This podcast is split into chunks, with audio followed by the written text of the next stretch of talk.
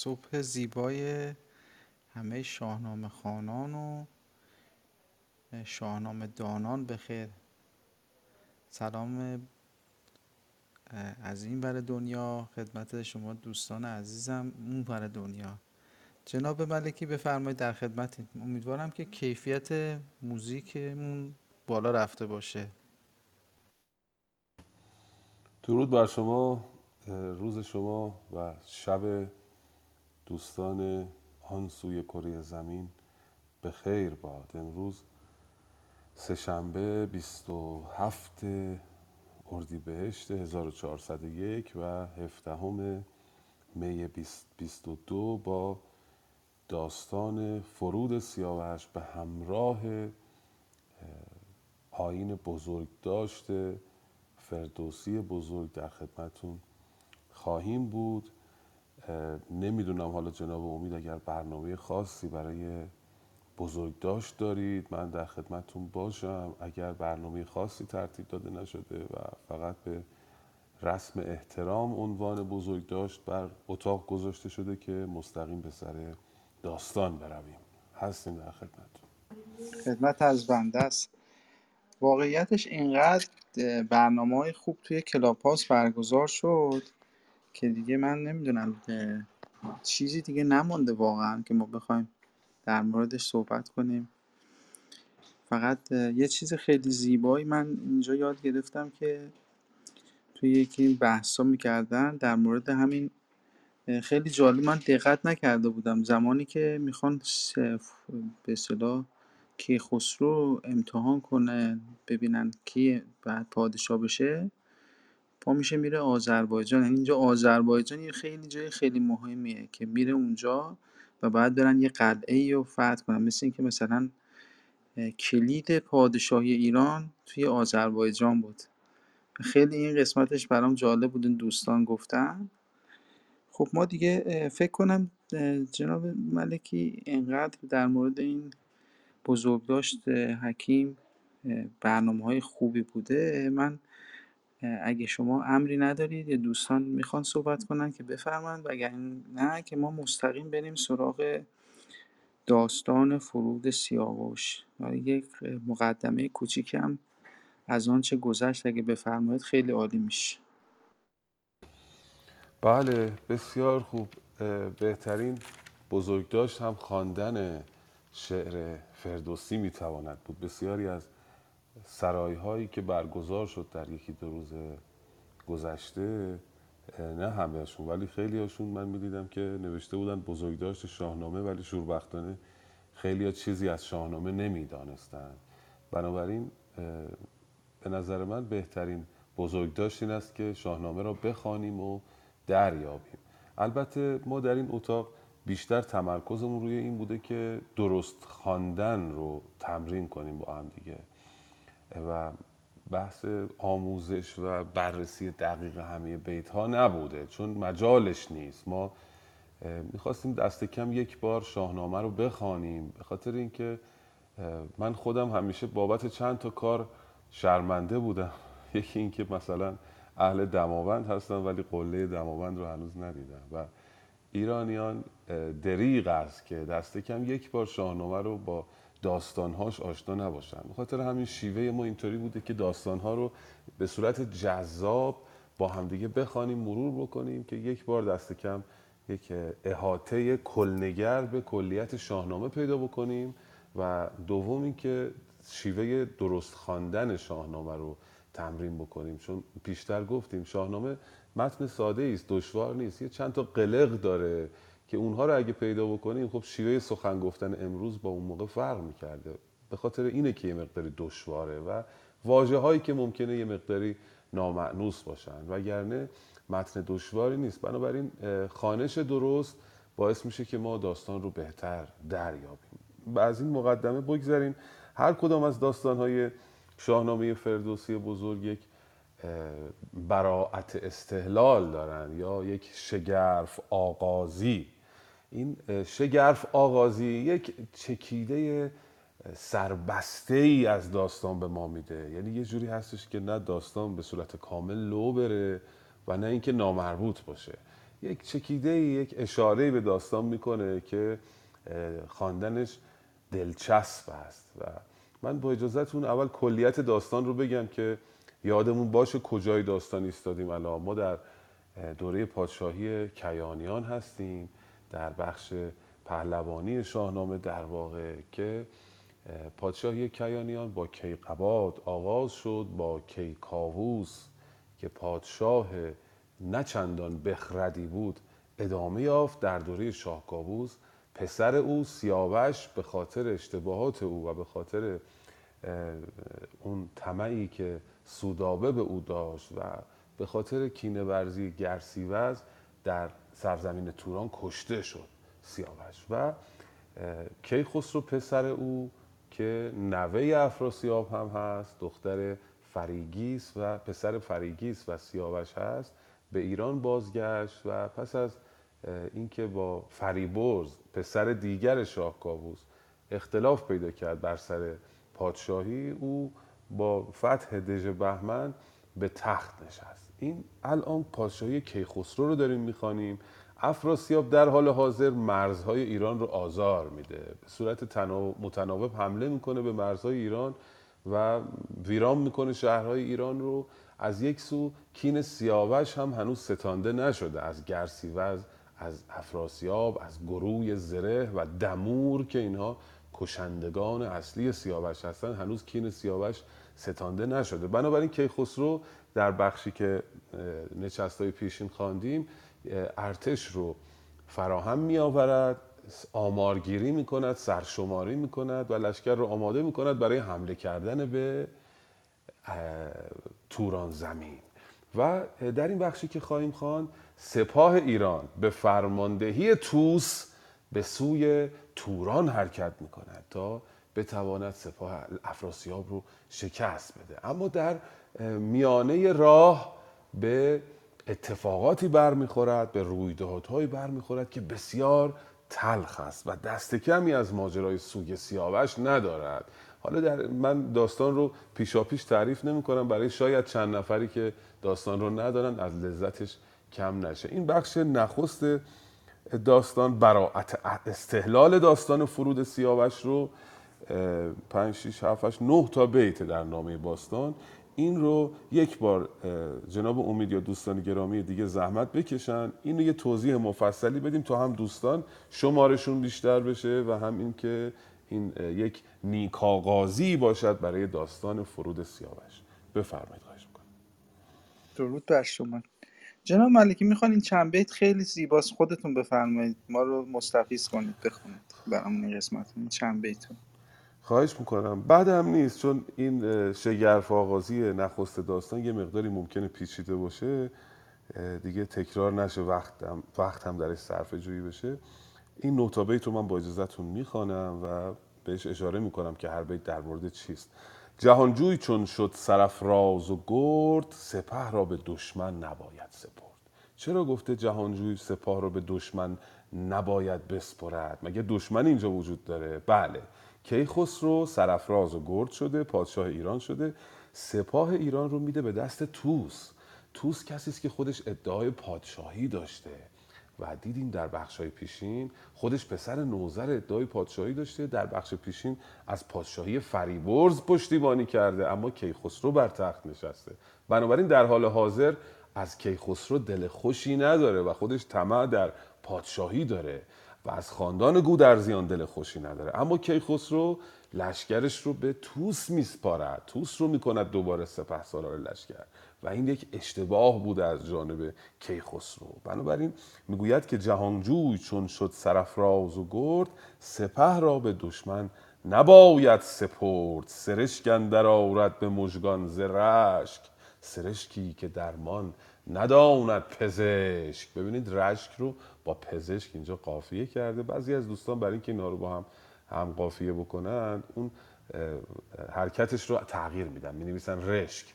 خب نمیشه که ما واژه رو به خاطر اینکه قافیه درست در بیاد بیایم خود واژه رو به هم بریزیم. رشک اصلا معنا ندارد. و در بخش های پیشین دیدیم دکتر کرزازی یک مقاله مفصلی داره در مورد اینکه این یک موضوع معمول بوده در شاهنامه و در مصنوی بسیار ما دیده و در متون کهن که گاهی دوتا واژه که حرفش پیش از رویشون با هم یکسان نیست با هم قافیه میشن. اینجا هم رشک با پزشک رشک با پزشک قافیه شده است و می‌گوید کسی که سپاهش رو به دشمنش بسپاره او سرشک به دیده خواهد آورد و رشک خواهد خورد به خاطر این کارش که خواهیم دید در این داستان چه بلایی بر سر کیخسرو خواهد آمد که باعث میشه که اشک بر چهره او بیاید به خاطر اشتباهات توس کسی که از نژاد بزرگان بود به بیشی بماند سترگان بود. دوستان گرامی اینجا برای اینکه معنی بیتو بفهمیم واژه ها رو یه مقدار بیشتر باید روش دقت بکنیم. این واژه بیشی به معنای اینجا آزمندی است بیشتر خواهی است. به معنای شاید تا حدودی به اصطلاح حرس و طمع و شاید خودفریفت یعنی فریفته شدن به توانایی خود است که کیخسرو دوچارش شده. سترگ آن بود. سترگ هم اینجا معنای منفی داره دوستان گرامی به معنای بیآزرمی و تندخویی و سرکشی هستش. حالا نمونه هاش هم هست توی نامه باستان آقای دکتر کزازی آورده که در کجاها به این معنی به کار رفته. میگه کیخسرو که از نژاد بزرگانه است چون دچار خود فریبی شده و مغرور شده این اشتباه رو می‌کنه و توس رو فرمانده سپاه می‌کنه و این یک اشتباهی بوده که او کرده. سپه بد چو خواند ورا دوستدار نباشد خرد با دلش سازگار. سپه بد اینجا کیخسروه. یه کیخسرو اگه فکر کنه که توس او رو دوست داره این بیخردی کرده چون توس دشمن اوست در واقع. گرش زار زو باز دارد سپر همان آفرینش نخواند به مر سپر او رو از آرزوهاش از آرمانهاش باز میداره و بر او آفرین نمیفرسته به خاطر این اشتباهش. ورا هیچ خوبی نخواهد به دل. شود زارزوهای او دلگسل. از او خوبی نمی‌خواهد و آرزوهاش رو به اصطلاح کاری می‌کند که دلش گسسته بشود از آرزوهاش. دو دیگر دو دیگر گفتیم دوستان همون ثانیانی که امروز به کار میرن ما خودمون داریم در پارسی. دو دیگر کش از بن نباشد خرد خردمندش از مردمان نشمرد. و دوم اینکه او بیخردی می‌کنه با این کار و آدم خردمند این رفتارش رو بیخردی می‌داند. چون این داستان سر به سر بشنوی بدانی سر مایه بدخوی سر مایه بدخوی رو در این داستان می‌دانیم که می‌بینیم که خوی بد و عصبانیت چه بر سر توس فرود و در نهایت کیخسرو خواهد آورد. این رو یه مقداری بیشتر توضیح دادم حدود پنج دقیقه توضیحش وقت گرفت. به دو دلیل یکی اینکه بیت ها پیچیده بود و دیگر اینکه خواستم شمار دوستان زیادت شود که با همدیگه بتونیم داستان رو شروع بکنیم. خوش آمد میگم به دوستان گرامی که در بخش گویندگان استادان بزرگوار خودم گرامی خودم و همراهان همیشگی در بخش گویندگان و در بخش شنوندگان همراه ما هستند جناب آقای امید نیک داستان فرود سیاوش رو آغاز بکنید لطفا. بله چشم. قبل از که آغاز کنم اسامی رو می‌خونم که دیگه دوستان بدونن هر کدام نوبتشون. من بعد از من خانم مهتاب بعد خانم شهداج بعد خانم آیدا خانم رفعت بعد آقای حسین بعد خانم فاطمه و بعد جناب علوی. این دوستان عزیز به این ترتیب ما می‌خوانیم. پس من با اجازهتون آغاز داستان رو شروع می‌کنم.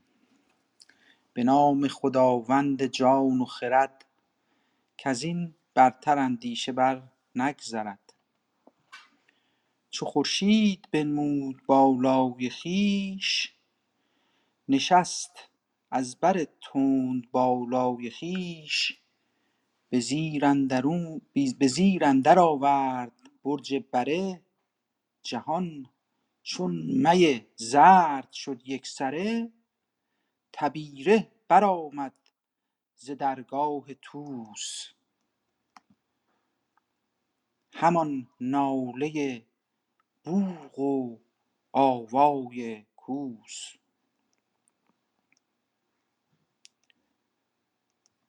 ببخشید من خیلی از روی کامپیوتر می‌خواستم بخونم. یک لحظه اگه معذرت می‌خوام خیلی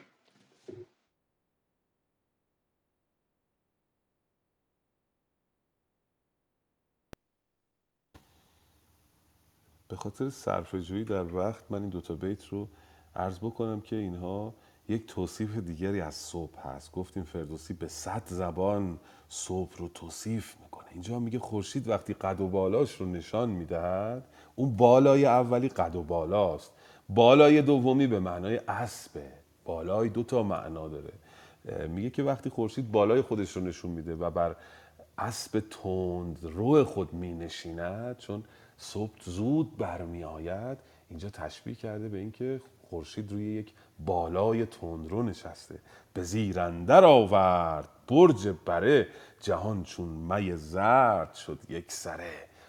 و به ما نشان می‌دهد که ما در برج بره هستیم. در واقع دوستان گرامی داستان فرود سیاوش در بهار اتفاق افتاده. تو همین دوتا بیت فردوسی این رو به ما موقعیت زمانی رو نشون داد که این داستان در بهار اتفاق میفته و جهان با تابش نور خورشید مانند می زرد شده. ما می زرد نمی‌دونم دیدین دوستان یا نه که این رنگ بسیار دلنشینی داره یه رنگ طلایی داره و برآمدن خورشید رو نورافشانی او رو به این می زرد تشبیه کرده. جناب امید پیدا اگه کردین زحمت بله بله. ببخشید من می‌خواستم از تو کامپیوتر بخونم کامپیوترم ریخ به هم معذرت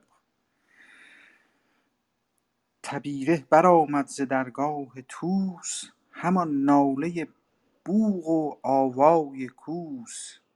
ز کشور برآمد سراسر خروش. زمین پرخروش و هوا پر ز جوش. از آوای اسپان و گرد سپاه شده قیرگون روی خورشید و ماه ز چاک سلیح و از آوای پیل تو گفتی بیاگند گیتی به نیل هوا سرخ و زرد و کبود و بنفش ز تابیدن کاویانی درفش به گردش سواران گودرزیان میان اندرون اختر کاویان سپهدار با افسر و گرز و نای بیامد ز بالای پرده سرای. بشد طوس با کاویانی درفش به پای اندرون کرده زرینه کفش. بزرگان که با طوق و افسر بدند جهانجوی و از تخم نوذر بدند برفتند یکسر ز پیش سپاه. گرازان و نازان به نزدیک شاه یکی پیل پیکر درفش از برش بدابر اندر آورده تابان سرش. هر آن کو ز تخم منوچهر بود دل و جانش از طوس پرمهر بود. برفتند یکسر چو کوهی سیاه نتابید خورشید روشن نه ماه. چو لشکر همه نزد شاه آمدند دمان با درفش و کلاه آمدند. بفرمود تا نامداران گرد ز لشکر سپهبد سوی شاه برد. بدیشان چنین گفت بیدار شاه که طوس سپهبد به پیش سپاه به پای است با اختر کاویان به فرمان او بست باید میان. نیازرد باید کسی را به راه چنین است آیین تخت و کلاه. کشاورز گر مردم پیشه ور کسی کو به لشکر نبندد کمر. نباید که تازد بر او باد سرد. مکوشید جز با کسی هم نبرد. نباید نمودن به رنج نماید نبودن به بی رنج که بر کس نماند سزای سپنج. گذر بر کلاتی چگونه مکن؟ کز آن ره روی خام گردد سخن. روان سیاوش چو خورشید باد. بدان گیتیش جای اومید باد. پسر بودش از دخت پیران یکی که پیدا نبود از پدر اندکی. برادر به من نیز ماننده بود. جوان بود و همزاد و فرخنده بود. کنون در کلاس تست و با مادر است. جهاندار و با فر و با لشکر است. نداند از ایران کسی را به نام. از آن سو نباید کشیدن لگام. سپه دارد و نامداران جنگ یکی کوه با راه دشخوار و تنگ. همو مرد جنگ است و گرد و سوار. به گوهر بزرگ و به تن نامدار. به راه بیابان بباید شدن. نه نیکو بود راه شیران زدن. چنین گفت پس طوس با شهریار که از رای تو نگذرد روزگار. به راهی روم کم تو فرمان دهی. نیاید ز فرمان تو جز بهی. بله سپاسگزارم. دیدیم صبح که شد. در هنگام بهار لشکر ایران به سوی توران به راه افتاد و فردوسی چه زیبا چگونگی و چند و چون این به راه افتادن رو تصویر کرد. چاک سلیح و آوای پیل و آگندن گیتی به نیل. یعنی چی؟ یعنی این خاکی که بلند شد بر هوا به نیل تشبیه کرده که ماده تیر رنگی است. این بر هوا برخاست و ناگهان فردوسی بعد از اینکه این تصویر رو می‌کنه انگار یک دریچه میگشاید توس به میان میآید. سپهدار با افسر و گرز و نای بیامد ز بالان پرده سرای. بالان یعنی دهلیز. سپهدار میاد بیرون. بشد توس با کاویانی درفش به پایندرون کرده زرینه کفش. تیپ توس رو هم برای ما توصیف می‌کنه. روی فیل نشسته و همراه فیل اسخایی می‌کنم. کنارش یک نه نه اسخایی می‌کنم. اصلا فیل رو بذارید کنار. این واژه فیل رو من دیدم یه خوب اشتباه کردم. توس با یک درفش کاویانی. دوستان گرامی درفش کاویانی دست توس هست تو این بخش داستان. یعنی توس سپه سالار ایران هست. یادتونه این درفش کاویانی از کجا آمده بود دیگه؟ از آن بیبها چرم کاهنگران بپوشند هنگام زخم درای. اون قصه خاطرتون هستش که اون پرچم رو کاوه بر سر نیزه کرد و از اونجا درفش کاویانی به وجود آمد. این دست توسه و کفشش زرین هم به پاشه و یک درفش پیل پیکر هم در کنارش هست و به دبر در آورده تابان سرش جناب امید. این به دبر یعنی به ابر. جناب دکتر خالقی مطلق اینطور تشخیص دادن که اون های غیر ملفوظ رو همه جا د باید ضبط بشه. بنابراین توی از نسخه هم اینطوری بوده. آمدن هر جا غیر ملفوظ بوده و بعدش واژه کشیده بوده این به ابر رو کردن به دبر. همون به ابر به ابر اندر آورده تابان سرش و راه میاد از اونجا بیرون و حالا کیخسرو هم میاد نزد کیخسرو و کیخسرو به اینها نصیحت می‌کنه که می‌خواید برید به توران کسی رو در راه نیازارید. نیازرد باید کسی را به راه. چنین است آین تخت و کلاه. کشاورز گر مردم پیشور کسی کو به لشکر نبندد کمر نباید که یازد بر او باد سرد.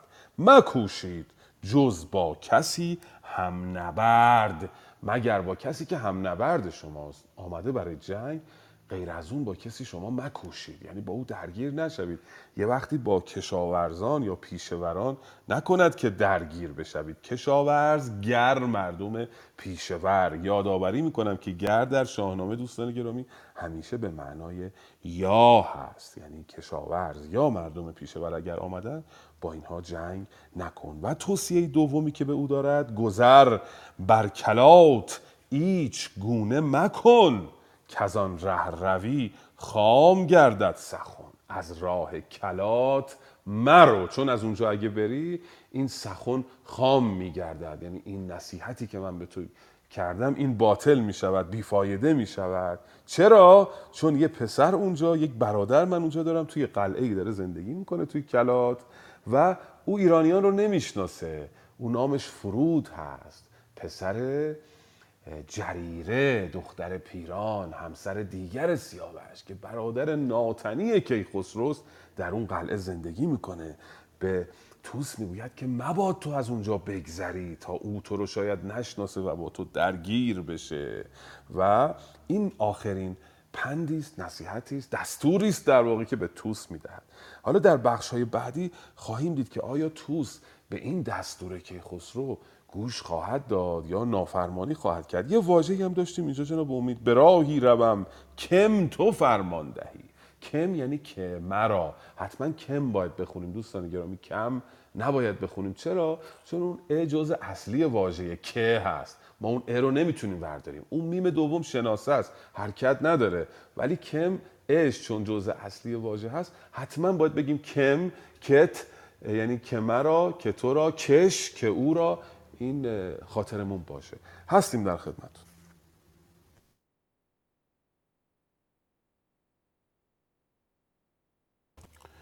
خب جناب امید میکروفونشون بسته است. احتمالا به امید اینند که نفر بعدی بخواند. نوبت کیست که بله خانم محتاب من شمردم اسامی گفتم که دیگه دوستان توقف نکنن. دیگه همینجوری اسامی خوندم. یک بار دیگه میگم و دوستای عزیزی هم که در پایین هستن.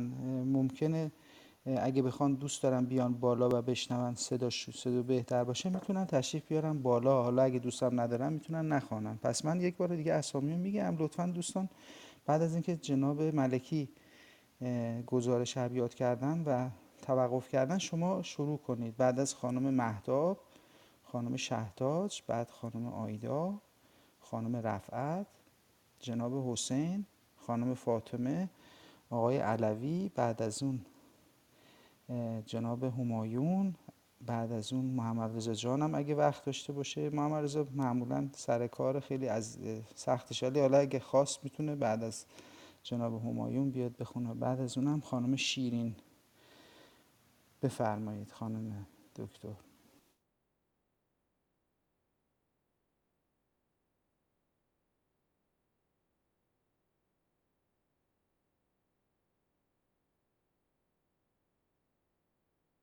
خب ظاهرا خانم دکتر نمیشنون صدای ما رو. خانم شهتاج بفرمایید. چشم. سلام می‌کنم به همه دوستان و عزیزان به استاد عزیز آقای ملکی گرامی چشم. از بیت 28 بعد شروع کنم درسته؟ سلام. سلام عرض می‌کنم. صدای منو نداشتی؟ بله الان داریم صداتون رو. بفرمایید. بله. سلام عرض می‌کنم خدمت استاد سیروس ملکی بزرگوار جناب امید نیک و دیگر دوستان چشم من می‌خونم.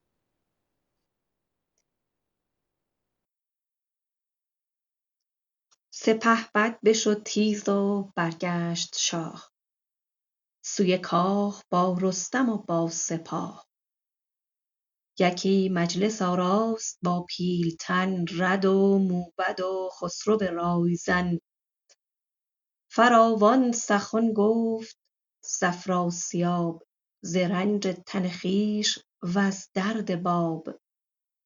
ز آزردن مادر پارسا که با ما چه کرد آن بد پرجفا. مرا زی شبانان بی مایه داد ز من کس ندانست نام و نژاد.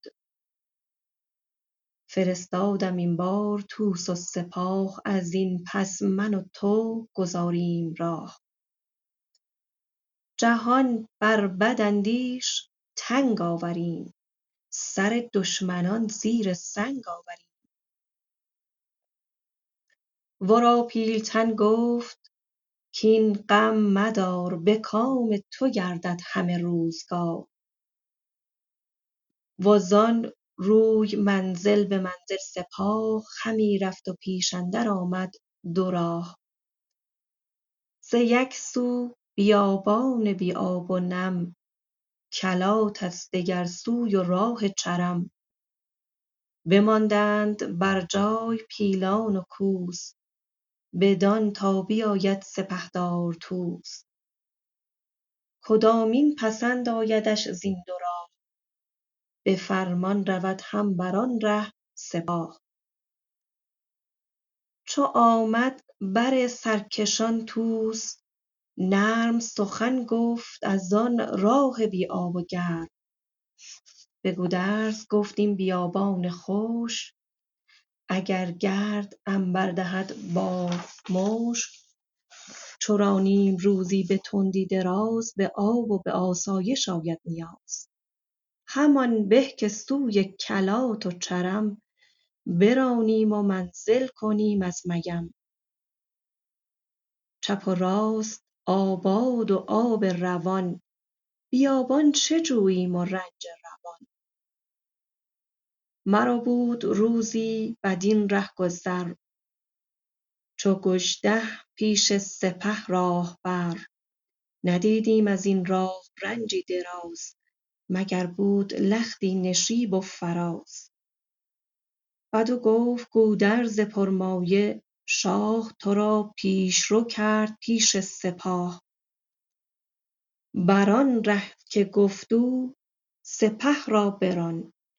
نباید که آید کسی را زیان. نباید که گردد دل آزرده شاه بد آید ز آزار او بر سپاه. بدو گفت طاووس ای گو نامدار ازین گونه اندیشه در دل مدار کزین شاه را دل نگردد دژم. سزد گر نداری روان جفت غم همان به که لشکر بدین سو بریم. بیابان و فرسنگها نشمریم. بدین گفته بودند همداستان برین بر نزد نیز کس داستان. براندند از آن راه پیلان و کوس به فرمان و رای سپهدار طوس خیلی ممنونم استاد. خانم حاجی محمدی گرامی از نسخه مسکو شما میخواندید؟ بله من نسخه چاپیم فعلا مسکوه. خیلی هم عالی. دو سه تا بیت تو نسخه مسکو هست که در نسخه دوستان ممکنه نباشه. خیلی هم خوب اتفاقا از نسخه های متفاوت می‌خوانیم. گاهی یک قیاسی میان اینها خواهیم کرد. بله. دیدیم که کیخسرو به طوس دستور داد که مباد لشکر رو از راه کلات ببری. چون اونجا برادر من ممکنه اونجا داره زندگی می‌کنه و ما رو نمی‌شناسه و نبردی میان شما اتفاق بیفته. طوس فرمانبری می‌کند. می‌گوید چشم به راهی روم کم تو فرمان دهی. نیاید ز فرمان تو جز بهی. اما وقتی که لشکر رو راه میاندازد در راه در مورد افراسیاب و سیاوش و اینها صحبت می‌کنن می‌رسن به یک دوراهی ز یک سو بیابان بی آب و نم. کلات از دگر سوی و راه جرم. جرم یک مکانی است که در یک کوهی در اونجا هست به نام کوه سپید یا سپدکوه که اونجا کلاتی است قلعه است که فرود در اونجا زندگی می‌کنه. بر سر دوراهی قرار می‌گیره. یک راه بیابان یک راه راه جرم. بماندند بر جای پیلان و کوس. بدان تا بیاید سپهدار طوس. لشکر میماند برای اینکه ببینند طوس چه تصمیم می‌گیرد. کدامین پسند آیدش زین دو راه؟ به فرمان رود پیل و بار و سپاه. آیا فرمان کیخسرو رو گوش می‌کنه و از بیابون میره اما طوس میآید و به گودرز گودرز دیگه دومین شخصیت لشکر هست دیگه دوم شخصیت لشکر هست. به گودرز گفتین بیابان خشک اگر گرد انبر دهد. خاک مشک چو رانیم روزی به تندی دراز به آب و به آسایش شاید نیاز. اگه خاک این بیابون انبر بدهد و گردش مشک بدهد بالاخره یه وقت تو این بیابون ما داریم میریم به استراحت نیاز داریم. پس چرا باید از این بیابون بریم؟ بیا از راه جرم برویم. چپ و راست آباد و آب روان. بیابان چه کوبیم و ریگ روان؟ و میگه که من یک بار دیگه از این راه رفتم گجدهم راهنمای ما بوده. به مشکلی نخوردیم بیایم از این ور بریم. بنابراین تصمیم می‌گیرد که بر خلاف دستور پادشاه عمل کند و از راه کلات برود. به سوی کلات اندر آمد به راه گرفته. همه راه و بیره سپاه. سپاه اینقدر عظیم هست که همه راه و بیراه ها پر شده با حرکت این لشکر. حالا ببینیم این نافرمانی توس و رفتن او از راه کلات به چه اتفاقی خواهد انجامید بفرمید خواهش می‌کنم.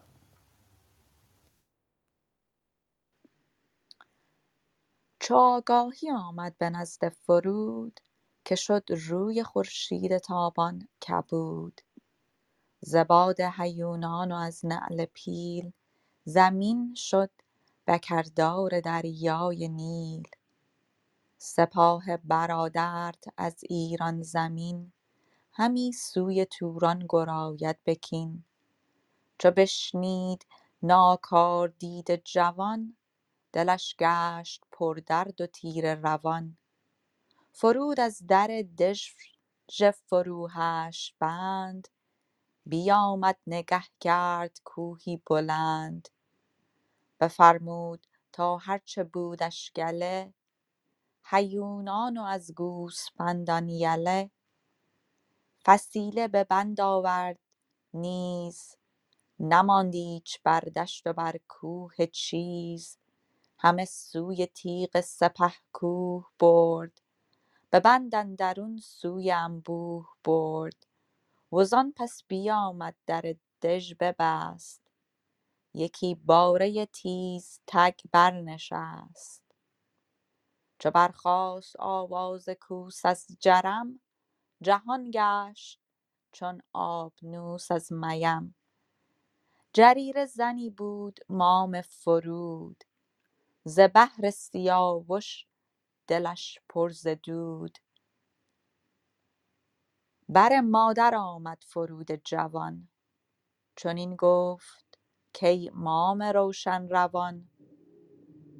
از ایران سپاه آمد و پیل و کوس. به پیش سپه در سرافراز طوس. چه گویی؟ چه باید کنون ساختن؟ نباید که آرد یکی تاختن. جریره بدو گفت کای رمزساز بدین روز هرگز مبادت نیاز. به ایران برادرت شاه نو است. جهاندار و بیدار کیخسرو است. تو را نیک داند به نام و گهر. ز هم خون و از مهره یک پدر.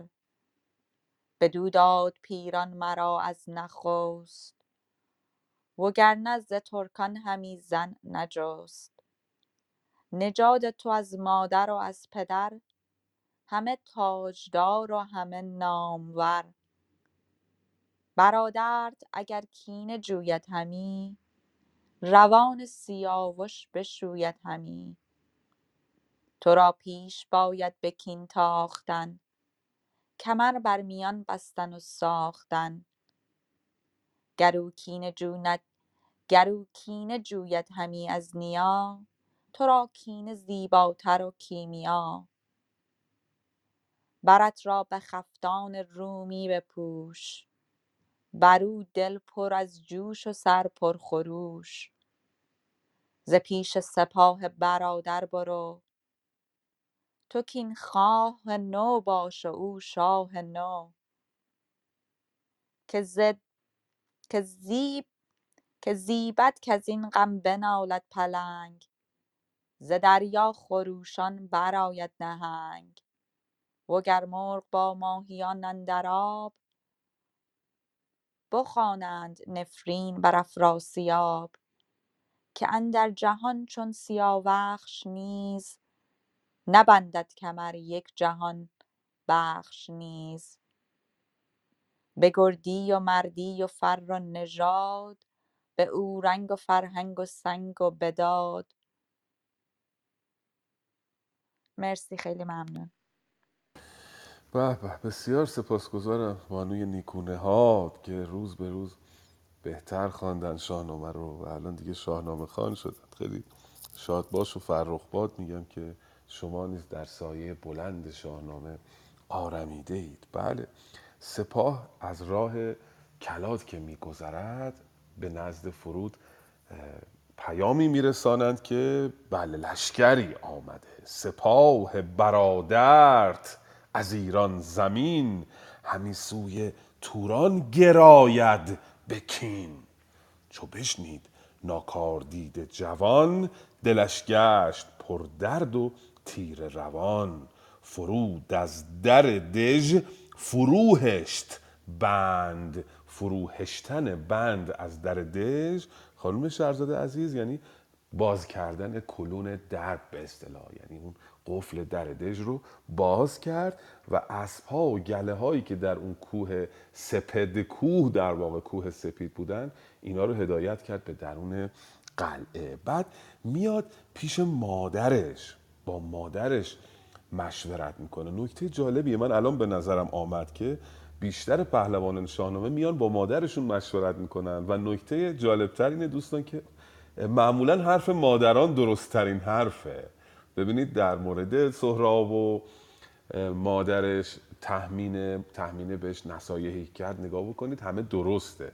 در مورد رودابه و سیندخت سیندخت بهترین رفتار رو می‌کنه در مورد ماجرای عاشقی زال و رودابه و اصلا مشکل ایران و اون سرزمین کابل رو با با دیپلماسی حل می‌کنه سیندخت. مادر کیخسرو رو داریم اینجا فریگیز و مادر اسفندیار رو خواهیم داشت کتایون که به چه نیکویی اسفندیار رو نصیحت می‌کنه. اما معمولا همین جوان ها برخلاف گفتار مادر رفتار می‌کنن. این نکته جالبی است که الان به نظرم رسید. به حال فرود نزد مادرش میاد و به اون می‌گوید که لشکری آمده از ایران من چه بکنم؟ جهریره به دو گفت که رزم ساز بدین روز هرگز مبادت نیاز به ایران برادرت شاه نو است جهاندار و بیدار کیخسرو است. تو را نیک داند به نام و گوهر ز همخون و از مهره یک پدر. نوید می‌دهد که این روز خوشی است و دل تو دیگه آرزوی چون این روزی رو نداشته باشه. یعنی به این آرزو رسیدی که برادرت پادشاه شده و من دختر پیران نخستین کسی بودم که سیاوش با او در سرزمین توران پیوند کرد و تو به دنیا آمدی.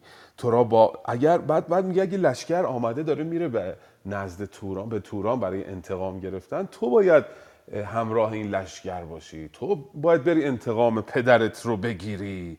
گرو کینه جوید همی از نیا. نیا افراسیاب پدر بزرگ فرود و کیخسرو. تو را کینه زیباتر و کیمیا. کیمیا یعنی نیرنگ. در اینجا به معنای جنگه. اگر که او داره میره از افراسیاب انتقام بگیره سزاوارتر است که تو دست یازی به جنگ. برت را به خفتان رومی بپوش برا دل پر از جوش و سر پرخروش به پیش سپاه برادر برو تو کین خواه نو باش و او شاه نو برو پیش برادر و تو کینخواه نو باش او هم که پادشاه نو است و برید انتقام رو بگیرید. اینجا دوستان گرامی نام سیاوش رو دوباره میاره. گفتیم هر برگ شاهنامه حالا حالا نام سیاوش توش هست. و فردوسی هم انگار مثل من و شمای شاهنامه خان هر وقت نام سیاوش میاد بغض می‌کنه. از بن جان شعر میسراید. وقتی نام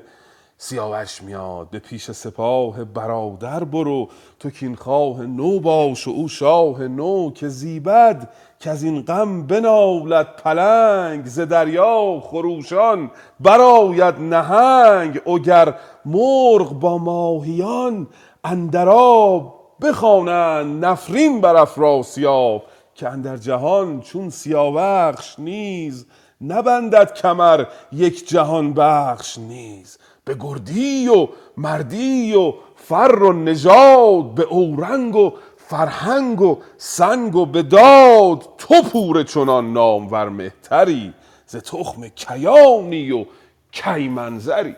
تو فرزند سیاوش هستی و سزاور است که تو همراه این سپاه بشوی بروی به کین ستاندن. حالا ببینیم که آیا فرود به نصیحت مادر گوش می‌دهد یا نه. بفرمایید خواهش می‌کنم. با سلام و درود خدمت شما استاد ملکی عزیز. تو پور چنان نامور مهتری ز تخم کیانی و کیمنظری. کمر بست باید به کین پدر به جای آوریدن نژاد و گهر. به لشکر نگه کن که سالار کیست؟ وزان مهتران نامبردار کیست؟ خرام آر و گردنکشان را بخوان. می خلعت آرای و پالان و خوان ز شمشیر و از ترگ و برگستوان ز خفتان و از خنجر هندوان به گیتی برادر تو را گنج بس نمان کین و آیین به بیگانه کس. سپه را تو باش این زمان پیشرو تو کین خواه نو باش و او شاه نو. چنین گفت از آن پس به مادر فرود کز ایران سخن با که باید سرود؟ که باید که باشد مرا پایمرد از این سرفرازان روز نبرد؟ کز ایشان کسی را ندانم به نام نیامد از ایشان بر من پیام. جریره چنین گفت کای شاهپور تو چون گرد لشکر ببینی ز دور نگه کن سواری ز گندآوران ز بهرام و از زنگه شاوران. نشان خواه از این دو گو سرفراز کز ایشان مرا و تو را نیست راز. همیشه سر و نام تو زنده باد روان سیاوش فروزنده باد. از این هر دو هرگز نگشتی جدا کنارنگ بودند و او پادشاه. تو زیدر برو بی سپهبد نخواه مدار این سخن بر دل خویش خوار. چو پرسی ز و گردنکشان نه دلاور بگوید نشان. بدو گفت رای تو ای شیرزن درفشان کند دوده و انجمن. یکی دیده بان آمد از دیدگاه سخن گفت با او از ایران سپاه که دشت و در و کوه و پر لشکر است. تو خورشید گویی به بند اندر است. ز دربند در تا در آرچنگ درفش است و پیلان و مردان جنگ. برفتند پویان نه خوار و فرود جوان را سر بخت پرگرد بود. از افراز چون کژ گردد سپهر نه تندی به کار آید از بن نه مهر. به به بسیار سپاسگزارم. فکر کنم از نسخه استاد خالقی خواندید خانم آیدا درسته؟ بله بله. بله. بله نسخه ایشون تخار ضبط کرده ژولمول و نامه باستان. نخار ضبط کرده. عذر می‌خوام. ژولمول و نامه باستان تخار. ریشه این دو تا واژه یکیست و تفاوتی نمی‌کنه. هر دو درست است. و زیاد اهمیتی نداره. حالا به هر من تخار می‌خوانم چون از نامه باستان خواهم خواند. بله. به او در ادامه نصیحت خود مادر می‌گوید که برو و ببین بزرگتر این لشکر کیست. خرام آر یعنی بیارش مهمونی پیش ما. او گردن کشان را بخوان. می و خلعت آرای و بالای و خان یک تشکیلاتی یک تفصیلاتی رو فراهم بیار که اینا بیان به مهمانی پیش ما و به اونها هدیه بده. به گیتی برادر تو را گنج بس. ممان کین و آیین به بیگانه کس. ممان کین و آین به بیگانه کس یعنی این کینه ستاندن از سیاوش و این آین خرام آین مهمانی دادن به این لشکر رو نذار کس دیگه انجام بده. تو خودت انجام بده. ممان در شاهنامه یادآوری می‌کنم که فعل گذراست یعنی مگذار. مگذار که این کین و خرام به دیگری بماند. خودت انجام بده. بله. و فرود حالا به مادرش میگه. میگه حالا من از این ایرانیان با کی برم صحبت بکنم؟ چه کسی منو پای مرد هست؟ پای مرد همون واژه شفیع هست. کسی که میره و جای شفاعت کسی رو می‌کنه پای مردی کسی رو می‌کنه. چه کسی از اونجا منو معرفی کنه از من پشتیبانی بکنه؟ که باید که باشد مرا پای مرد از این سرفرازان روز نبرد؟ مادرش جریره میگه دو نفر در ایران هستن که اونها پای مرد تو هن. اون دو نفر دوستان همون دو نفری هستن که روز آخر سیاوش یادتون هست؟ حمله می‌خواست بکنه به توران. همراهش بودن بهرام و زنگه شاوران که گروگان ها رو داد به زنگه برد پیش افراسیاب. بهرام هم اونجا گذاشت که از لشکر ایران مراقبت بکنه تا بیاد تا برگرده به ایران. بنابراین تا لحظه آخر این بهرام و زنگه در ایران همراه سیاوش بودن و دوست سیاوش بودن و جریده میگه که بگرد و این دوتا رو پیدا کن نگه کن سواری ز گنداوران ز بهرام و از زنگه شاوران. نشان خواه از این دو گو سرفراز کزیشان مرا و تو را نیست راز. چه جالب امروز هم میگیم ما با اون رازی نداریم که بگیم یعنی اینکه همه رازامون رو با هم میگیم. با هم دیگه خیلی به حال صمیمی هستیم. و بهش دستور میده که حالا با تخار برو او لشکر رو بهت معرفی بکنه.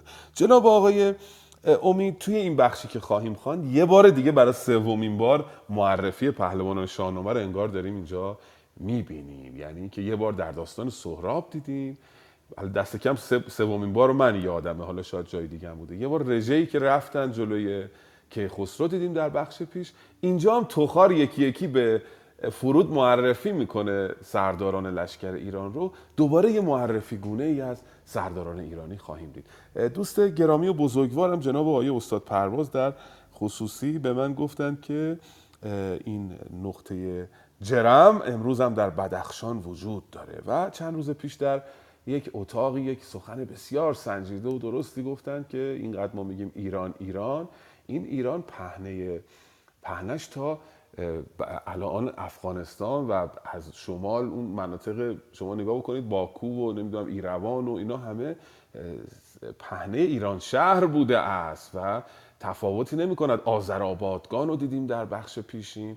و این ترکانی هم که میگه باز در شمال شرقی هن منظور مغول ها و چینی ها رو میگه ترک. اصلا ارتباطی به این دوستان آذری غرب کشور نداره و این کشور ایران اصلا مال این هاست ایران مال مردم آذرآبادگان است آنچنان که آذربایجان مال من است آنچنان که سیستان مال مردم گیلان است. فرقی نمی کند این پیکره متعلق به ایران شهر است و بیشتر این رویدادهای شاهنامه در سرزمین هایی که اکنون در مرز جغرافیایی مرز سیاسی افغانستان هستن اتفاق میافتد. این بخش هم الان با اینکه در خاک ایران هست در شاهنامه امروز در حوزه سیاسی کشور افغانستان است.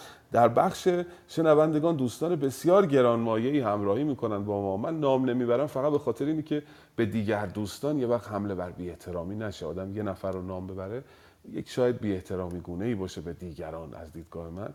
بنابراین خودشون می‌دونن دوستان که همه عزیزن و من سپاسگزارم از همراهیشون. حالا بریم ببینیم که فرود و مشاورش تخار آقای امید چه خواهند کرد؟ نوبت کدام بزرگوار است که بخوانند بله خانم رفعت که خیلی هم زیبا می‌خونن بفرمایند. با درود. لطف دارید جناب استاد. ما در ساموزیم جوان با نخار سراینده گفت که هر چت بپرسم نباید نهفت. کنارنگ و از هر که دارد درفش خداوند کوپال و زرین کفش. چو بینی به من نام ایشان بگوی کسی را که دانی از ایران بروی. سواران رسیدند به میان کوه سپاه اندر آمد گروها گروه. ز بس ترگ زرین و زرین سپر ز کوپال زرین و زرین کمر. تو گفتی به کان اندرون زر نماند برآمد یکی ابر و گوهر فشاند. سوار و پیاده به زرین کمر همه تیغدار و همه نیزه ور.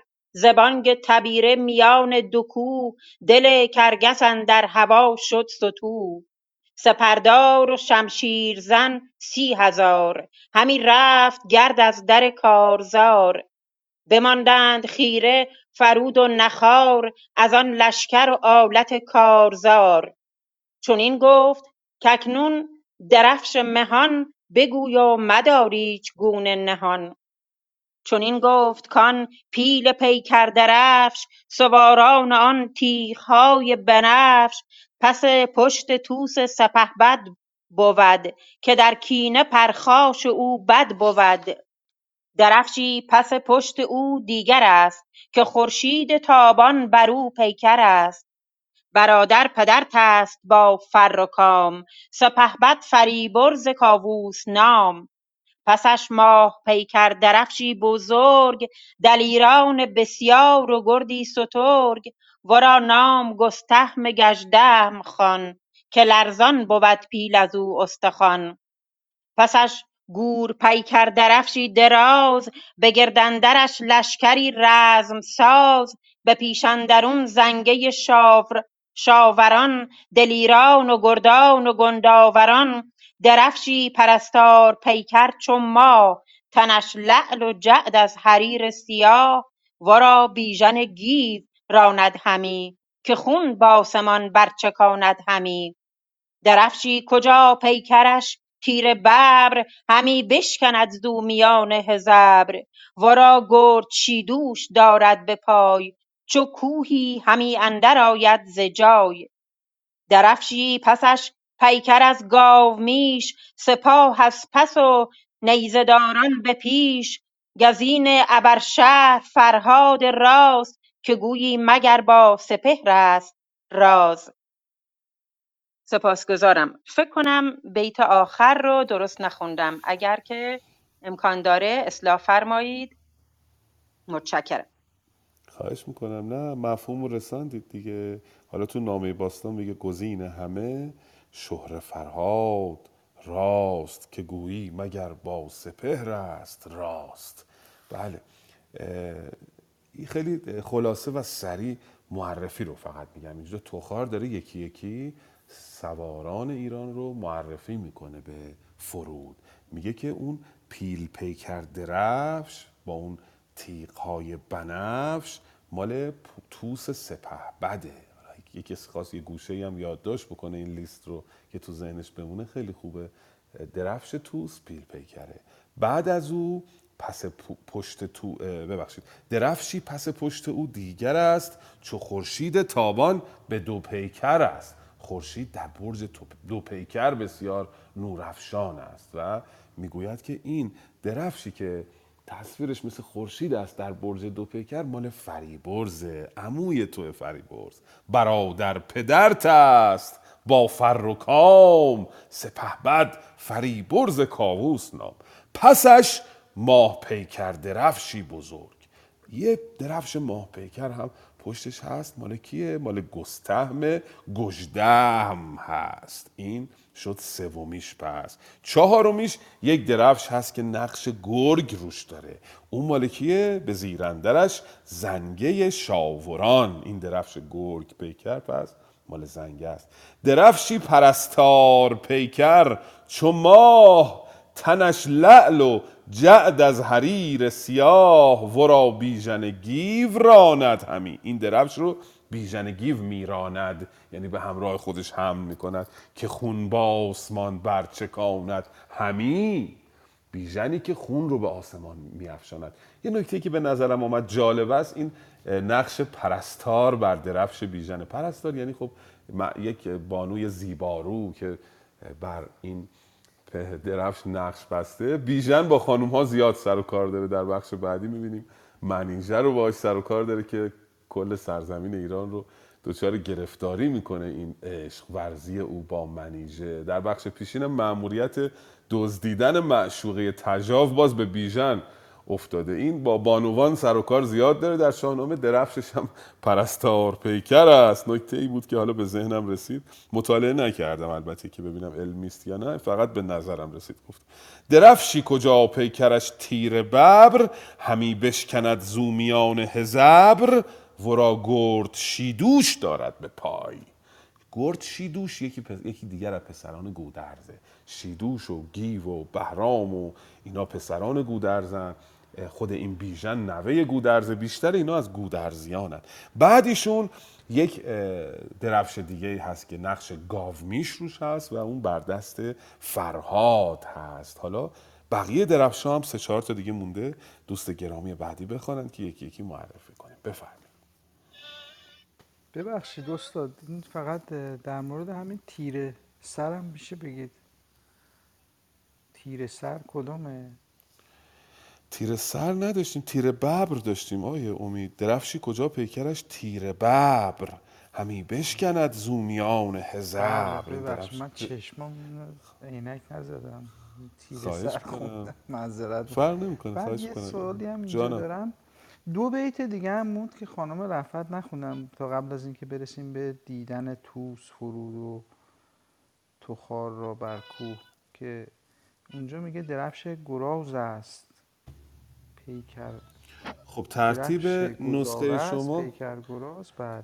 ببخشید ببخشید. ترکیب ترتیب نسخه شما با مال من فرق می‌کنه با نامه باستان. اون دو بیت رو الان می‌خوانن جناب کیانی. حالا می‌خوان این دوتا درفش هم من خودم بگم بعد جناب کیانی اصلا بخونن که بریم توی مقوله بعدی. بله، درفش تمام بشه دیگه. ما درفشا رو بیان باش. کنیم. ولی یه سوالی که تو ذهن من الان اومد اگه بشه بفرمایید اینه که من یه جایی تا حالا اینا میگم اینترنت خوندم که اینا میگن یه سری میگن که گور به منظور از گور اون به صلاح گراز بوده. ولی چون حالا مثلا گراز بعد از اسلام گوشتش خوب حرام بوده و اینا دیگه اینا اینو نمی ولی اینجا ما می‌بینیم که به وضوح اصلا گراز آمده توی شاهنامه. یعنی اون گور که منظور از گور واقعا همون گور هست. یا یا حالا آهو نوعی از آهوست. صد درصد گراز نیست. چون اینجا گراز کاملا توی همه جا شاهنامه آورده. اینم یک چیزی به ذهنم رسید. گفتم شاید توضیح براش داشته باشه خواهش می‌کنم. البته این نقش گرازی که آمده خب قرار نیست که خورده بشه که حالا مثلا بگیم بعد از اسلام حرام بوده. ببر هم خوب خورده نمیشه. فیل هم این بوده دیگه بعد از اسلام هم. مشکلی نداریم ما با شخص گراز جناب گراز که مشکل نداریم. اینا با گوشت گراز خوردنش مشکل داشتن. اگه پرسش شما رو درست فهمیده باشم چنینه. یا نکته دیگه ای بود که من درست نفهمیدم نه استاد؟ من توی اینترنت یه مطلبی خوندم که اینها من هر جایی که میگه هر جایی که توی شاهنامه میگه گور میخورده گور میخوردن یا اصلا همون بهرام گور اینا منظورشون گراز بوده. در صورتی که ما می‌بینیم همچی چیزی نیست. یعنی خب ما گراز رو داریم مثلا. حالا گرازه که هیچی ولی کلا گراز هم داریم توی همه. جای جای شاهنامه هست که حالا یه حیوانی هست که توی بعضی از درفشا که الان می‌بینیم جناب گرازه داره در دستش هست.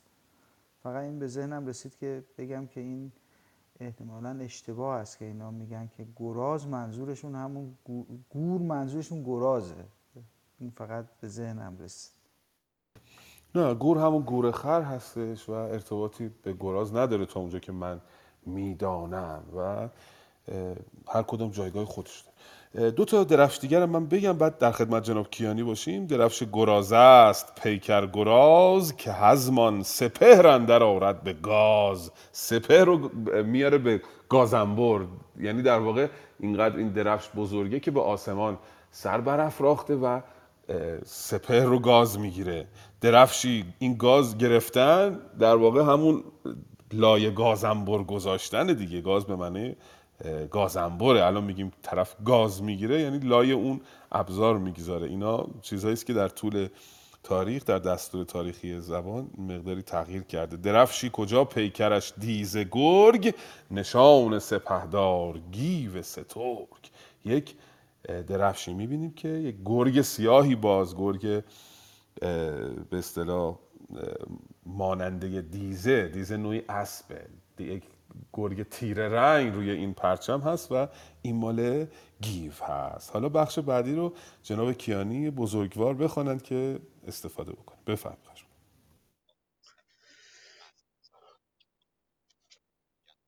به نام خداوند هوش و زمان و توان.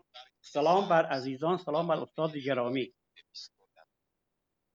اگر یکی از شما الان برای کرمانشاه در قصابی بگه که می‌بینه یکی میاد میگه که آقا دو کیلو گوشت گور به ما بده گور یعنی گوساله. حالا این گوز می‌تونه باشه گورخر می‌تونه باشه. گور به اون معناست. و گراز هم چون که قدرتمند است خیلی از سرداران افتخاری بوده که گراز رو به نام خودشون بیافزاین مثل اسب. شهران گراز که می‌دونید یکی از دلاوران زمان خسرو پرویز بود. فاتح مصر. سر داستان. چو ایرانیان از بر کوسار بدیدند جای فرود و تخار برآشفت از ایشان سپهدار توس فرو ماند بر جای پیلان و کوس چنین گفت که از لشکر نامدار سواری بباید همی بی کیار که جوشان شود زین میان گروه. برد اسب تا بر سر تیغ کوه ببیند که آن دو دلاور کیند بر آن تیغ که بر ز بهر چیند گر ایدون که از لشکر ما یکیست زند بر سرش تازیاند دویست. وگر ترک باشند پرخاشجوی ببندد کشانش بیارد به روی. وگر کشته آرد کشانش به خاک سزد گر ندارد بدین ترس و باک. ور ایدون که باشد ز کارآگهان که بش که بشمرد خواهد سپه را نهان همانجا به دو نیم باید زدن فروهشتن از کوه و باز آمدن. به سالار بهرام گودرز گفت که این کار بر ما نماند نهفت. شوم هر چه گفتی به جای آورم. سر کوه یکسر به پای آورم. بزد اسب آمد ز پیش گروه پراندیشه بنهاد سر سوی کوه. چنین گفت پس نامور با تو خار که این کیست کآمد چنین خار خار؟ همانا نیندیشد از ما همی به تندی برآید به بالا همی. یکی باره ای برنشسته سمند به فتراک بر بسته دارد کمند. چنین گفت پس رایزن با فرود که این را به تندی نباید پسود. به نام و نشانش ندانم همی. ز گودرزیانش گمانم همی. چو خسرو ز توران به ایران رسید یکی مقبر شاه شد ناپدید. گمانی همی آن برم بر سرش زره تا میان خسروانی برش ز گودرز دارد همانا نژاد یکی لب به پرسش بباید گشاد. چو بهرام نزدیکتر شد به تیغ بغرید برسان غرنده میغ. چه مردی؟ بدو گفت بر کوهسار نبینی همی لشکر بی شمار همی نشنوی ناله بوق و کوس نترسی ز بیدار سالار و طوس. فرود از چنین پاسخ آورد باز که تندی ندیدی تو تندی مساز. سخن گوی نرم ای جوان مرد مرد میارای لب را به گفتار سرد. نه تو شیر جنگی و من گور دشت. بر این گونه بر من نشاید گذشت. فزونی نداری تو چیزی ز من. به گردی و مردی و نیروی تن. سپاسگزارم. به به به به جناب کیانی گرامی منم سپاسگزارم برای اون توضیحاتی که می‌دید. گاهی واژه ها در گویش ها در زبان های دیگر حفظ می شود ولی در خود زبان پارسی در زبان معیار نیست. خیلی خوبه که اگه دوستان واژه‌ای رو در شاهنامه میابند که در زبان پارسی امروز زبان رسمی نیست اما در گویششون هست این رو بگن که بیاموزیم به حال. بله توس از دور می‌بیند که تخار و فرود بر بلندی ایستادند و بر می آشوبد می‌گوید که بروید ببینید که یک سواری بی کیار یعنی بی سستی. کیار یعنی سستی. بیاید و برود تا سر تیغ کوه ببیند این دو تن کیستند ببیند که آن دو دلاور کیند بر آن تیغ کوهبر ز بهر چیند؟ گریدون که از لشکر ما یکیست زند بر سرش تازیانه دیویست اگه از لشکریان ماست که بی اجازه رفته اون بالا دیویست تا تازیانه رو سرش بزنن. اگر ترک باشند پرخاش جوی ببندد کشانش بیارد به روی. اگر از تورانیان است او رو ببندن بیارن. اینجا جاسوس هست آمده ببینه که چه خبر شده. اگر کشته آرد کشانش به خاک. سزد گر ندارد بدین ترس و باک. وریدون که باشد ز کاراگهان که بشمرد خواهد سپه را نهان. همانجا به دو نیم باید زدن فروهشتن از کوه و باز آمدن. اگه ترک بود که ببندید بیارید. اگر فهمیدید که جاسوس دشمنه همونجا از وسط به دو نیمش بکنید. دستورش رو خیلی سریح جناب توس که خیلی سبکسر هست در شاهنامه. اشتباهات دیگری هم ازش خواهیم دید در بخشای بعدی که ما رو بسیار عصبانی خواهد کرد. دستور میده که برید یا اگر از سربازان ماست 200 تا شلاق بزنید اگر ترکه که ببندید بیارید اگر که جاسوس از وسط به دو نصفش کنید. بهرام اینجا نامزد میشه برای رفتن. به سالار بهرام گودرز گفت که این کار بر ما نماند نهفت. شوم هرچه گفتی به جای آورم. سر کوه یک سر به پای آورم. میرم بالای کوه و ببینم اینا کی هستن. میاد نزدیک فرود و تخار. بعد فرود به تخار میگه که چون این گفت پس نامور با تخار که این کیست کامد چون این خار خار. همانا نیندیشد از ما همی. به تندی براید به بالا همی. کیست که خار خار؟ یعنی خیلی راحت داره خاره براشون راهی که میاد. داره میتازه و میآید. وقتی که میآید جلو آها اینجا تخار میگه من نمی‌دونم او کیست. اما وقتی کیخسرو بر تخت شاهی نشست یه مقفری رو سرش بود که من دیگه ندیدم. بر سر کیخسرو. دیگه دیده نشد. اون مقفر الان رو سر این آقاست.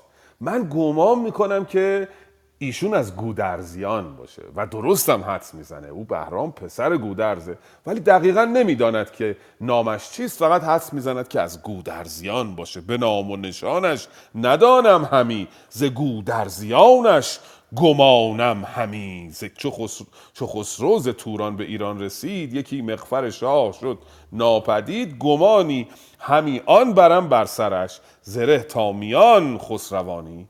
برش به هر حال پیش, پیش بینی می‌کند که او از گودرزیان است. او میآید به نزدیک فرود و از اونجا فریاد می‌کشه بهرام از پایین. چه مردی؟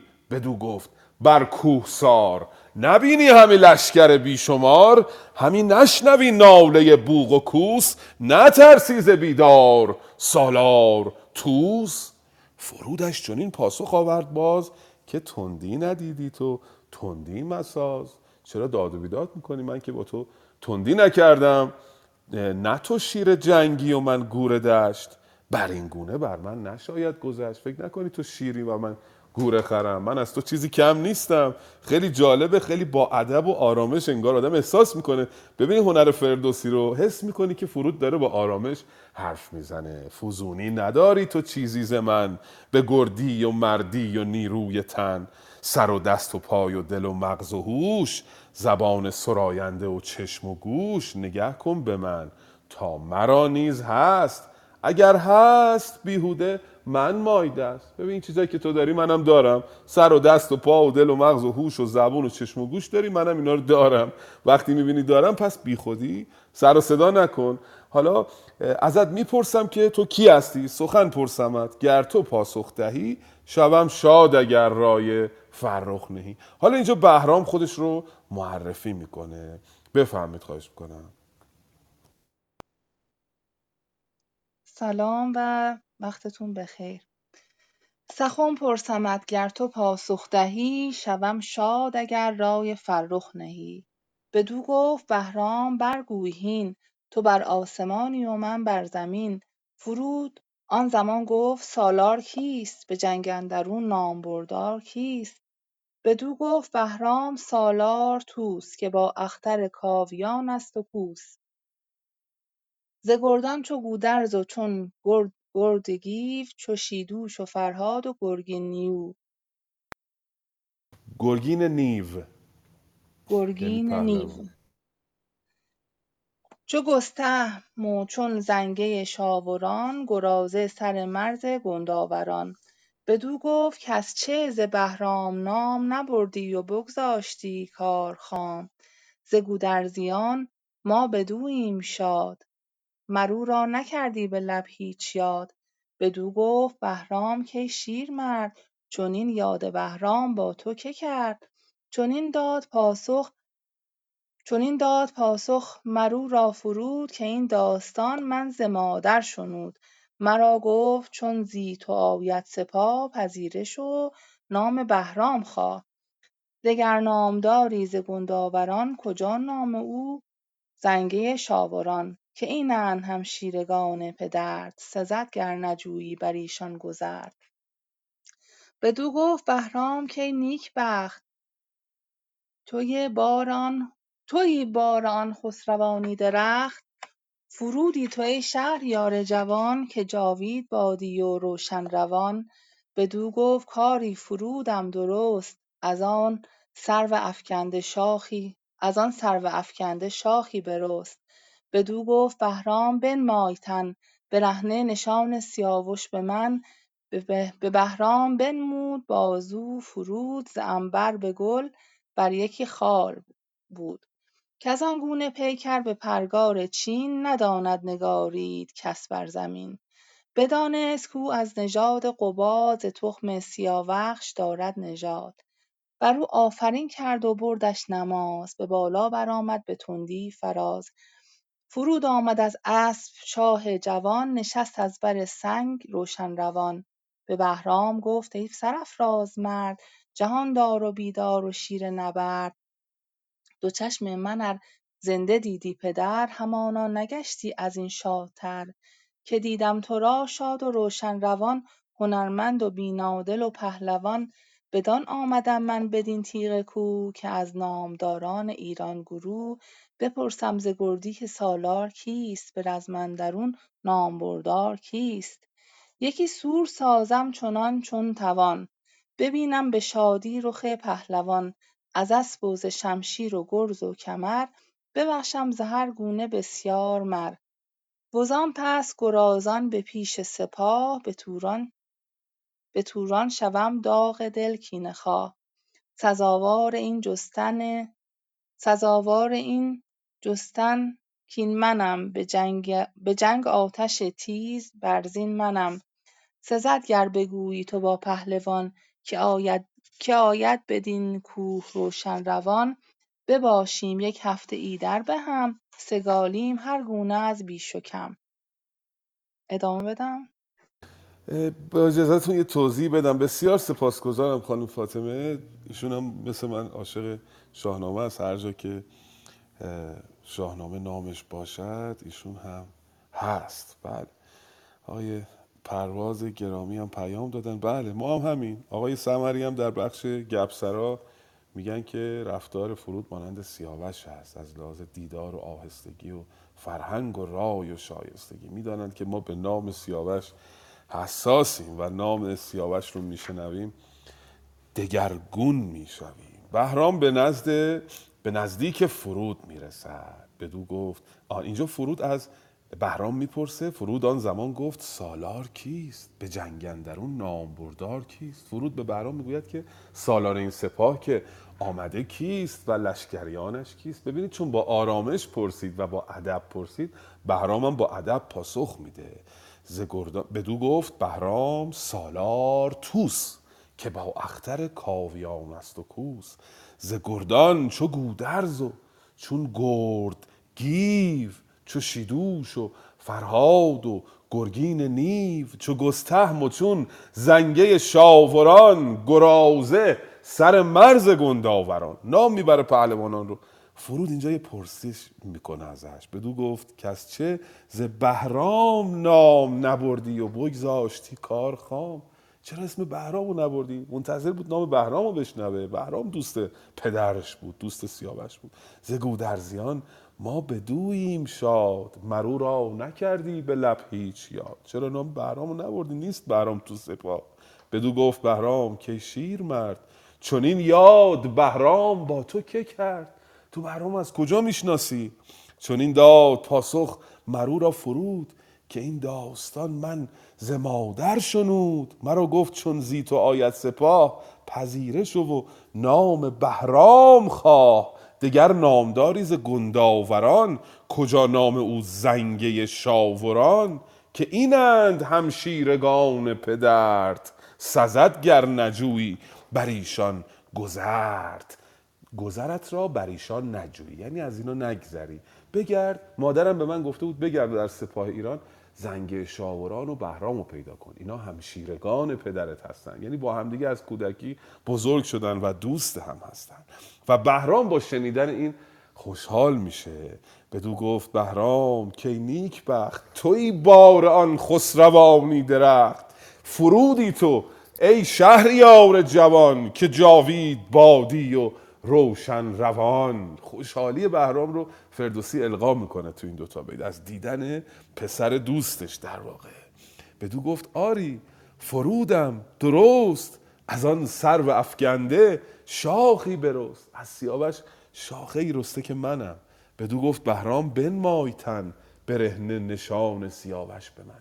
فرزندان کاووس خال سیاهی بر بدنشون دارند همه. می‌گوید اون نشان رو به من بده نشان بده و او اوریان می‌شود بدن خودش رو به بهرام نشان می‌دهد. به بهرام بنمود بازو فرود. ز انبر به گلبر یکی خار بود. مانند اینکه با انبر روی گل یک خالی بگذاری روی بدن او یک خال بود که آن گونه پیکر به پرگار چین نداند نگارید کس بر زمین. اینقدر این خال دلانگیز و زیباست که با پرگار چین ابزار ترسیم نمیشه چون این چیزی رو بر کاغذ نگارید. و او در میابد که بله این فرود پسر سیاوش است همدیگر رو در آغوش می‌گیرند. و بهرام می‌گوید که من از دیدن تو خوشحال شدم.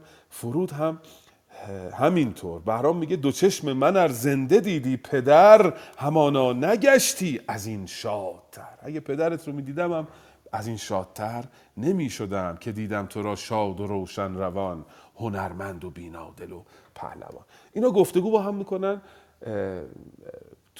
فرود به بهرام میگه که برو و این لشکر رو بیار اینجا به مهمانی من من بهشون هدیه بدم. بعد با هم دیگه بریم به توران. از آن پس گرازان به پیش سپاه به توران شوم.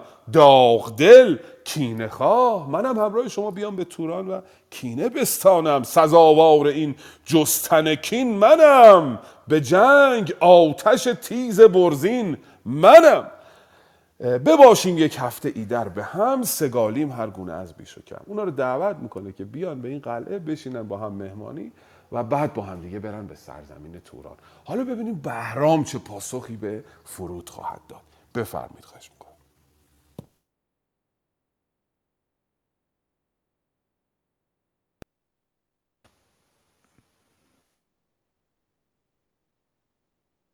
بله آقای علوی صداتون نمیاد. صدای من الان میاد؟ آه الان اومد بفرمایید. آها خیلی. من قبل از اول یه سلامی عرض کنم خدمت همه عزیزان و اساتید گرامی. بعد قبل از خوندن یه مطلبی که دوستان گفتن در مورد گور یه در حد دانش خودم من یه توضیح بدم. اون چی که از گور یا گورخر در شاهنامه هست توی ایران به اون شکل گورخر که ما حالا توی documentary مستندها می‌بینیم نیست. یعنی به شکل گور افریقایی نبوده. گورهای ایرانی بیشتر شبیه به الاغ بودن و فقط یک خط سیاه بر پشتشون بوده بر انتهای گردنشون. هنوزم هستن فکر کنم در دشتای کرمان هنوز و یزد هنوز نسلشون باقی مونده و تحت حفاظت هستن و به عنوان گور ایرانی شناخته میشن. حالا اینکه دقیقا اون گور با گوزن و اینها مشترک بوده رو دیگه جناب کیانی فرمودن که احتمالا به همین شکل بوده. بله من در خدمتم. به هشتم چو برخیزد آوای کوس به زین اندر آید سپهدار طوس. میان را ببندم به کین پدر یکی جنگ سازم بدرد جگر که با شیر جنگ آشنایی دهد. ز نر پر کرگس گواهی دهد کاندر جهان کینه را زین نشان نبندد. میان کس ز گردنکشان بدو گفت بهرام کای شهریار جوان و هنرمند و گرد و سوار. بگویم من این هر چه گفتی به طوس به خواهش دهم نیز بر دست بوس ولیکن سپهبد خردمند نیست. سر و مغز او از در پند نیست. هنر دارد و خواسته هم نژاد نیارد همی بر دل از شاه یاد. بشورید با گیو و گودرز و شاه ز بهر فریبرز و تخت و کلاه. همی گوید از تخمه نوذرم جهان را به شاهی خود اندر خورم. سزد گر بپیچد ز گفتار من گراید به تندی ز کردار من. جز از من هر آنکس که آید برت نباید که بیند سر و مغفرت. که خودکام مردیست بی تار و پود کسی دیگر آید نیارد درود. و دیگر که با ما دلش نیست راست که شاهی همی با فریبرز خواست. مرا گفت بنگر که بر کوه کیست چو رفتی مپرسش که از بهر چیست. به گرز و به خنجر سخن گوی و بس چرا باشد این روز بر کوه کس. به مژده من آیم چنو گشت رام. ترا پیش لشکر برم شادکام وگر جز ز من دیگر آید کسی نباید بدو. بودنی من بسی نیاید بر تو. به جز یک سوار چنین است آیین این نامدار. آید ببین تا چه آیدت رای. در دژ ببند و مپرداز جای. فقط من یه سوالی دارم. به نظر من این گونه است که طوس در این سوء قصدی که نسبت به فرود می‌کنه شاید تعمدی داشته. این رو ممنون میشم توضیح بدی. درود بر شما. نکته جالبی است جناب علوی. ما یک متن رو از دو تا دیدگاه می‌تونیم بررسی بکنیم. یک دیدگاهی است که خود نویسنده به ما می‌دهد که با جزئیات همه جزئیات رو توضیح داده. که اگر از اون دیدگاه بخوایم ببینیم خب خیر. می‌گوید توس نمی‌دانست مستقیم. فقط سبکسر بود و کم خرد و انگار نشنیده گرفت یه چیزایی رو. و اینجا قشنگ بهرام توضیح داده که اصلا دلیل این برخورد بد توس چی بوده تو این چهار تا بیت که الان می‌خونیم. یه دیدگاه دیگه این است که از دیدگاه ساخت شکنانه نگاه بکنیم و این ساختها رو بشکنیم بریم توی لایه های عمیقش در واقع تعویل کنیم متن رو. نه اینکه خود متن رو دقیقا بررسی بکنیم. اگر بخوایم تعویل بکنیم خیلی تعویلا میشه کرد. یعنی مقالاتی من خوندم تو این چند روز در مورد فرود.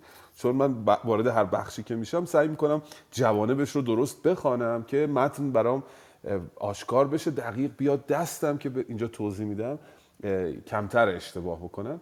اونجا می‌گفت اصلا کیخسرو فرود رو مانند رقیبی می‌دیده که او هم ممکن بود صدای پادشاهی داشته باشه و اصلا این صحنه سازی بوده که توس رو فرستاده اونجا و توس آمده اینو کشته. بعدا هم توس رو به صورت سوری به زندان انداخته. این مثلا یه تعویلایی بود که اون می‌کرد.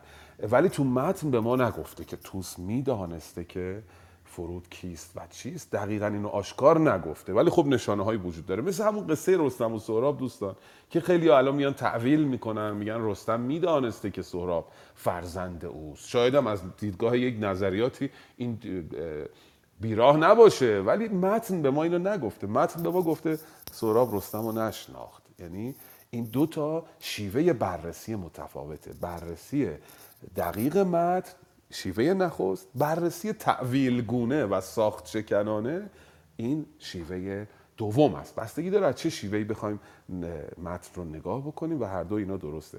اجازه بدهید از داستان پس خارج نشم. برگردم به داستان. بهرام می‌گوید که دیدیم فرود اینا رو دعوت می‌کنه. میگه برو پهلوانان رو بیار به قلعه من اینجا با هم مهمان باشیم بعد بریم به توران و انتقام بگیریم. بهرام می‌گوید که تو درست می‌گویی اما توس رو من می‌شناسم. توس آدم عاقلی نیست ولی که سپهبد خردمند نیست. سر و مغز او از در پند نیست. این یه دلیل. او عقل درست حسابی نداره عاقل نیستش. چرا؟ و دیدی مثلا به خاطر همین پادشاه نشد. او فرزند نوزر بود. اگه بنا بود پادشاه بشه می‌توانست پادشاه بشه ولی او رو به پادشاهی بر نگزیدن شاید یکیش دلیلش همین خردمند نبودنه. هنر دارد و خواسته هم نژاد. نیارد همی بردل از شاه یاد شاه رو به چیزی نمی‌گیره. او رو آدم در واقع او رو به چه واژه خوبی به کار برم بد نباشه. او رو به چیزی نمی‌گیره. بشورید با گیو و گودرز و شاه ز بهر فریبرز و تخت و کلاه. پیشتر هم دیدیم با گیو و گودرز و شاه جنگید اصلا لشکر کشی کرد. می‌گفت فریبرز باید پادشاه بشه. و اول داستانم تو برات استحلالش فکر کنم نبودین دوستان گرامی. آقای علوی. اونجا هم گفت اصلا کیخسرو نباید توس رو میگذاشت سپه سالار چون اینا دشمنیشون با هم تازه تمام شده بود. کیخسرو به خاطر بزرگ منشیش گفت من تو رو می‌گذارم سپه سالار باقی بمانی. اصلا نباید این کارو می‌کرد. او دشمن بوده در این بخش با کیخسرو همی گوید از تخمه نوزرم جهان را به شاهی خودم در خورم اصلا ادعای پادشاهی هم داره. میگه پدر من پادشاه بوده و من در خوره تاج و گاه هستم. و ممکنه که اگه برم پیش او او با تندی با من برخورد بکنه. اگر با من با تندی برخورد بکنه یک نفر غیر از منو میفرسته پیش تو. اگر نه پند منو بپذیره. من بهش میگم تو فرودی. و او میره بهش میگه اصلا این فرود است. ولی تو سنگار نادیده می‌گیره. حالا یا باور نمی‌کنه یا نادیده می‌گیره یا به قول شما تعویل به این بکنیم که اصلا می‌دانسته و به عمد می‌خواسته او رو بکشه. حالا داستانهایی پیش میاد که اصلا ناگزیر میشه به کشتنش. از این سو هم اتفاقاتی میفته اشتباهاتی اتفاق میفته مشاور فرود میگه بزن بکش اون سواری که داره میاد رو. پسر توس رو و داماد توس رو با تیر و کمان می‌کشه. اصلا نیازی به این کار نبوده. می‌تونسته اسبش رو بزنه. چنان که اسب گیو رو می‌زنه. ولی مشاورش هم بهش اشتباه مشاوره میده و او می‌زنه زر اسب رو. و حالا بگذاریم. میگه که اگر من آمدم به نزد تو معلومه که کامیاب شدم و تونستم توس رو راضی کنم. اگر کس دیگه ای به جای من آمد بدان که کار خرابه. برو توی قلعه در رو ببند و از اونجا بیرون نیا تا ببینیم چه تصمیمی می‌تونی بگیری. بخوانیم ببینیم که توس با فرود چه برخوردی خواهد کرد. بفرمایید خواهش بله متشکرم. ما اون دوستان عزیزی که بهمون پیوستن و ما لیستشون ندادیم من الان لیست رو میدم که دیگه اون دوستان عزیزمونم بدونن که برنامه چیه. خانم شیرین گفتیم بعد آقای همایون بعد خانم فرهناز و دیگه اگه کسی دیگه هم آمد ایشون هم می‌خونن. فکر کنم نمی‌دونم دقیقا که آقای همایون اول اومدن یا خانم شیرین. ولی به جهت فرق نمی‌کنه هر دو می‌خوانن. بفرمایید خانم شیرین. سلام عرض می‌کنم خدمت استاد عزیز ملکی جناب امید نیک و خانم شهرزاد عزیز و دیگر سروران عزیز. بدو گفت بهرام سالار توس که با اختر کاویان است و کوس ز گردان چو گودرز و چون گردگیو چو شیدوش و فرهاد و گرگین نیو. چو گستهم و چون زنگه شاوران گرازه سر مرز گنداوران. یه مقداری پیش ر... عقب رفتی. درست خوندم؟ نه نه نه نه. یه مقداری پایین تر تشریف بیارید. چه بیتی؟ بخونم ببخشید. کدام نسخه رو در دسترس دارید خانم دکتر؟ ببخشید من الان نسخه دکتر خالقی رو دارم. الان بیتش رو بفرمایید. شماره بیت تو خالقی دوستان چند میشه؟ دارن دوستان؟ چند جلدی رو دارید خانم شیرین عزیز؟ دو جلدیه. فکر کنم چو برگشت بهرام با توس گفته.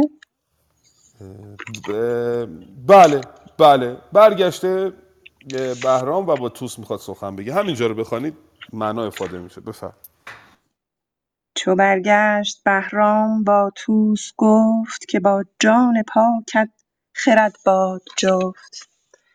بدان کان فرودست فرزند شاه سیاوش کجا کشته شد بی گناه؟ نمود آن نشانی که اندر نژاد ز کاووس دارند و از کیقباد. چنین داد پاسخ ستمکاره طوس که من دارم این لشکر و بوق و کوس. تو را گفتم او را به نزد من آر سخن هیچگونه مکن خواستار. گر او شهریار است پس من کیم؟ بر آن تیغ گوید ز بهر چیم؟ نبینم ز خود کام گودرزیان مگر آنکه دارد سپه را زیان. بترسیدی از بی هنر یکسوار نه شیر ژیان بود بر کوهسار سپه دید برگشت سوی فریب. به خیره سپردی فراز و نشیب. بخونم بقیه‌شو دکتر. گفتار اندر. نه دیگه گفتار. اینجا اجازه بفرمایید تا اینجا رو بگوییم. بعد چند تا بیت دیگه از شما درخواست می‌کنم که زحمت بکشید. ممنونم خواهش خواهش می‌کنم. آموزگار گرامی مصنوی مولوی و شاهنامه فردوسی هستن خانم حقیقت دوستان بسیار بزرگواری هم در بخش شنوندگان هستن. من یک یک نام نمی‌برم که مباد نامی از قلم بیفتد و شرمگین شوم. اما هر کدوم که فرصت دارن ازشون دعوت و درخواست می‌کنم که بیارن و چند تا بیت بخونن. بگذاریم. بهرام میره به توس اول درود میفرسته و آرزو می‌کنه که خردمند باشه. دعاها هم در شاهنامه به معناست. خب اینجا اگه توس خردمند بود درست رفتار می‌کرد. چو برگشت بهرام با توس گفت که با جان پاکت خرد باد جفت بدان کان فرود است. فرزند شاه سیاوش کجا کشته شد بیگناه؟ او فرود فرزند سیاوش است و اینجا توس همونطوری که جناب علوی میگه شاید باور کرده و شاید نفهمیده اما متن به ما نگفته که او باور کرده. متن به ما میگه او فکر می‌کنه او داره دروغ میگه. و این موضوع پیچیده است. اما خب از اون سو کیخسرو هم به او گفته بود که اینجا برادر من زندگی می‌کنه. خیلی بعید است که او نداند که او کیست و چرا چون این رفتاری می‌کند. حالا در بخشای بعد خواهیم دید که چگونه داستان پیش می‌رود که ناخواسته انگار این جنگ اتفاق میفته یعنی دست به دست هم میده سرنوشت که این اتفاق بیفته. بگذاریم چون این داد پاسخ ستمگار توس که من دارم این لشکر و بوق و کوس. تو را گفتم او را به نزد منار سخن هیچ گونه مکن خواستار. گر او شهریار است پس من کیم؟ براندز چه گوید؟ ز بهر چیم؟ نبینم ز خود کام گودرزیان مگر آنکه دارد سپه را زیان. میگه من به تو دستور دادم تو برو او رو دست بسته بیار اینجا اگه دشمن بکش دستور من سریح بود. تو چه که هستی؟ اگه او شهریار است پس من چیم؟ و شما گودرزیان همتون بیخرد هستین. در واقع یک توهینی هم به بهرام می‌کند و میگه که شما خودکامه هستید و همتون برای سپاه زیان بارید بترسیدی از بیهنر یک سوار نشیر ژیان بود بر کوه سار. سپه دید برگشت سوی فریب به خیره سپردی فراز و نشیب. یعنی بی خودی رفتی بالا برگشتی. او دید سپاه ما رو برگشت سوی فریب. یعنی دروغ داره میگه او فرود نیست. او داره تو رو فریب میده. اینجاست که میگم متن گفته که توس ندانست او فروده است. متن اینطوری به ما گفته ولی تعویل اگه بکنیم خب خیلی نشانه ها هست که آشکار است که او می‌تواند پسر شاه بود. بله یکی نامور خواهم و نامجوی که از در نهد سوی آن ترک روی. میپندارد که او ترک است. ببینید اینجا هم می‌گوید که سرش را به خنجر ببرد ز تن به پیش من آورد بدین انجمن. حالا یکی رو دستور میدم بره سرش رو ببره و بیاره پیش من. حالا ببینیم چه کسی می‌خواهد به جنگ فرود برود. خانم شیرین اگه اجازه بدین چند تا بیت دیگه بخوانن. کم خواندن این مهربانوی بزرگوار. بعد بریم سراغ دوست بعدی. بفرمایید خواهش می‌کنم. ممنونم استاد. گفتار اندر شدن ریو به نبرد فرود. همان جایگاه گفت با سرکشان که ای نامداران دشمن کشان یکی نامور خواهم و نامجوی کز ایدر نهد سوی آن ترک روی. سرش را به خنجر ببرد ز تن به پیش من آرد. بدین انجمن میان را ببست اندر آن ریو نیز همی زان نبردش سرآمد قفیز. بدو گفت بهرام کای پهلوان مکن هیچ بر خیره تیره روان. بترس از خداوند خورشید و ماه دلت را به شرم آور از روی شاه. که گر یک سوار از میان سپاه شود نزد آن پرهنر پرهنر پور شاه. ز جنگش رهایی نیابد به جان. غم آری همی بر دل شادمان. بفرمود تا نامبردار چند. بتازند سر سوی کوه بلند. بدیشان چنین گفت. بهرام گرد که این کار یکسر مدارید خرد متشکرم. بسیار سپاسگزارم. بله. توس میگه کی میره و سر فرود رو برا من میاره؟ ریونیز برمیخیزد داماد توس. میان را ببستن در آن ریونیز همیزان نبردش پر آمد قفیز. قفیز یعنی پیمانه یعنی انگار پیمانه عمرش سر اومد با این کار که می‌خواد بره. و سر فرود رو بیاره. بعد بهرام اینجا دوباره تلاش می‌کنه که این اتفاق نیفته. بدو گفت بهرام کی پهلوان مکن هیچ بر خیر تیر روان. بترس از خداوند خورشید و ماه. دلت را به شرم آور از روی شاه که گر یک سوار از میان سپاه شود نزد آن پرهنر پور شاه ز چنگش رهایی نیابد به جان. قماری همی در دل شادمان. اگه کسی رو بفرستی او می‌کشد او رو بهرام می‌داند که فرود امکان دارد که او رو بکشد. و توز عصبانی تر میشه. سپه بد شد آشفته از گفت اوی. نبود نیز بهرام یل جفت اوی. بهرام رو به چیزی نمی انگاشت. گفت من توسم سپه سالارم. بهرام کیست؟ بهرام جفت من نیست. بفرمود تا نامبردار چند بتازند بر سوی کوه بلند. دستور میده که چند تا آدم نامبردار بتازن برن به طرف کوه. باز بهرام اینجا تلاش می‌کنه. بدیشان چنین گفت بهرام گرد که این کار یک سر مدارید خورد. بر آن کوه سر خیش کیخسرو است که یک موی او بهتر از پهلو است. هر آن کس که روی سیاوش بدید نیارد ز دیدار او آرمید. مانند است به سیاوش. من می‌دانم که او پسر سیاوش است. اما اینها گوش نمی کنند و چو بهرام د... آه اینا گوش می‌کنن. چو بهرام داد از فرودین نشان زره بازگشتن گردن کشان. اینا که رفته بودن فرودو بکشن بر میگردن بیامد دگرباره داماد توس همی کرد گردون بروبر فسوس. اونا بر میگردن اما داماد توس ریونیز انگاری که گردون برای او نقشه داره. گردون می‌خواد به حال او دریغ بخوره. چرا؟ چون می‌خواد بره و به دست فرود کشته خواهد شد احتمالا در بخش بعدی داستان. ببینیم ریونیز چگونه خواهد رفت. بفرمایید خواهش می‌کنم.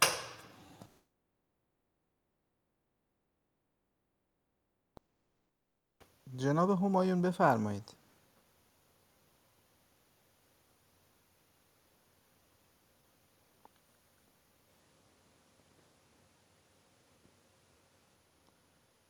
جناب همایون صدا... بله الان داریم صداتون سپاسگزارم. زمین ادب میبوسم. حضور سرورانم زراح جرم بر سپت کوه شد. دلش پر جفا بود و نستوه شد. چون از تیغ بالا فرودش بدید ز ترکش کمان کیان برکشید. ز ترکش یا ترکش؟ ز ترکش کمان کیان برکشید. چون این گفت با رزم دیده تخار که توس آن سخنها گرفته است خوار که آمد سواری و بهرام نیست مرا دل درشت است و پدرام نیست. ببین تا مگر یادت آید که کیست سراپای در آهن از بهر چیست. چون این داد پاسخ مرو را تخار که این ریو نیز است گردی سوار. چهل خواهرستش چو خرم بهار. پسر خود جز این نیست اندر تبار. فریبنده و ریمن و چاپلوس جوان و دلیر است و داماد تو چون این گفت با مرد بینا فرو که هنگام کین این نشاید ستود. چون آید به پیکار گنداوران به خوابمش بر دامن خواهران. برو گر برو گر کند باد کلکم گذر اگر زنده ماند به مردم مدار. ببخش برو گر کند باد کلکم گذار اگر زنده ماند به مردم مدار. به تیر اسب بیجان کنم گر سوار.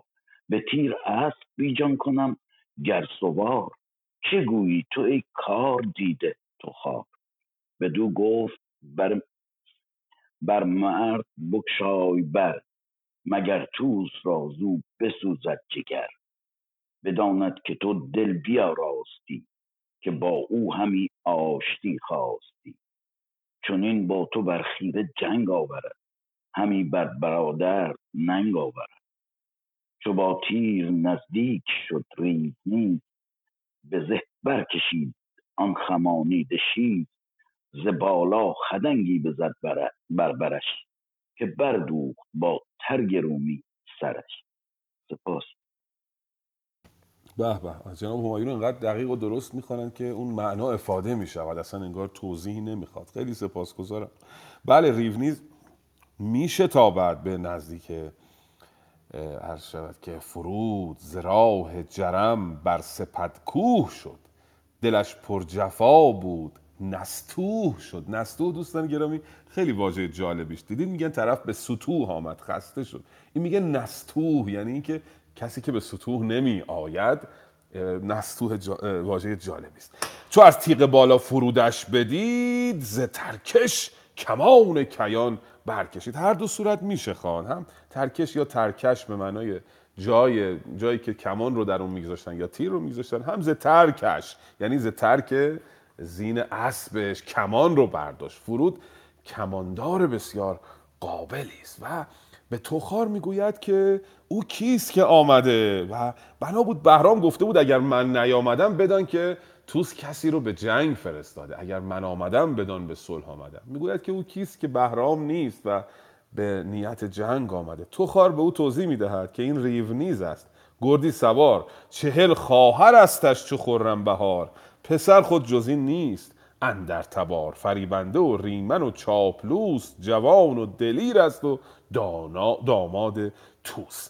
و آقای فرود اینجا دیگه کری می‌خواند رجز می‌خواند. چو آید به پیکار گنداوران بخوابمش بر دامن خواهران. بخوابمش در کاربرد گذراست متعدی یعنی بخوابونمش روی دامان اون چهل خواهرش با این تیر.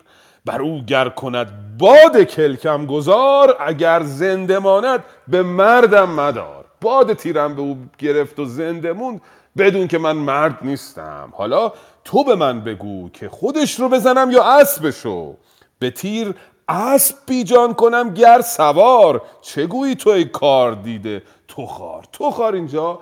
مشاور نیکویی نیست. رایزن کمخردی است. اینجا به جای اینکه راهنمای بهتری بکند یا بگوید اسب را بزن شاید گشایشی بشود می‌گوید بزن بر خود سوار و دل توس را بسوزان که هرچه تو از در سازش پیش می روی توس از در جنگ وارد می شود چون این با تو بر خیره جنگ آورد همی بر برادرت ننگ آورد. و فرودم انگار منتظر این رایزنی بود مشورتی بود.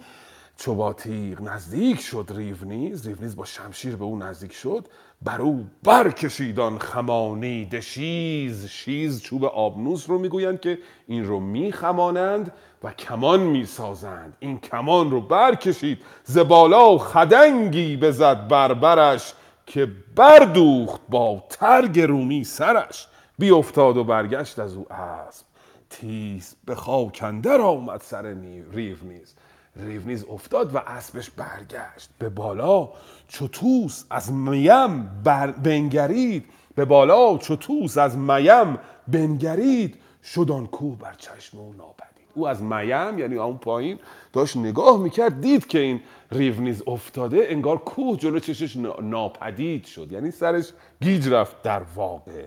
و اینجا فردوسی پاشو می‌گذاره وسط. این یه بیتو میگه. چون این داستان زد یکی پرخرد که از خوی بد کوه کیفر برد کسی که خوی بد داشته باشه کوه هم اگر باشد کیفر خواهد برد. و اینجا توس سزای خوی بدش رو دید. به جای اینکه گفتگو بکند به جای اینکه حرف بهرام رو بشنود به خاطر غرورش به خاطر خیره سریش به حال داماد خودش رو که یک پسر بود و چهل خواهر داشت به کشتن داد. حالا ببینیم نفر بعدی کیست که می‌خواد بره و با فرود بجنگه.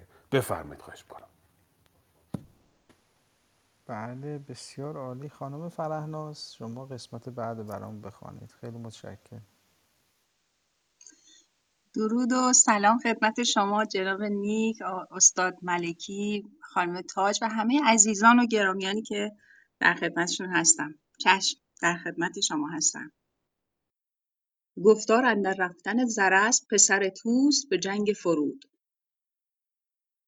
چون این گفت پس پهلوان با زرس که بفروز دل را چو آذرگش است.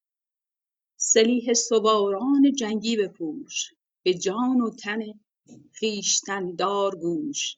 سلیح سواران جنگی بپوش به جان و به تن خویشتن دار گوش. تو خواهی مگر کین آن نامدار وگرنه نبینم کسی خواستار. زرس آمد و ترگ بر سر نهاد. دلی پر ز کینه سری پر ز باد.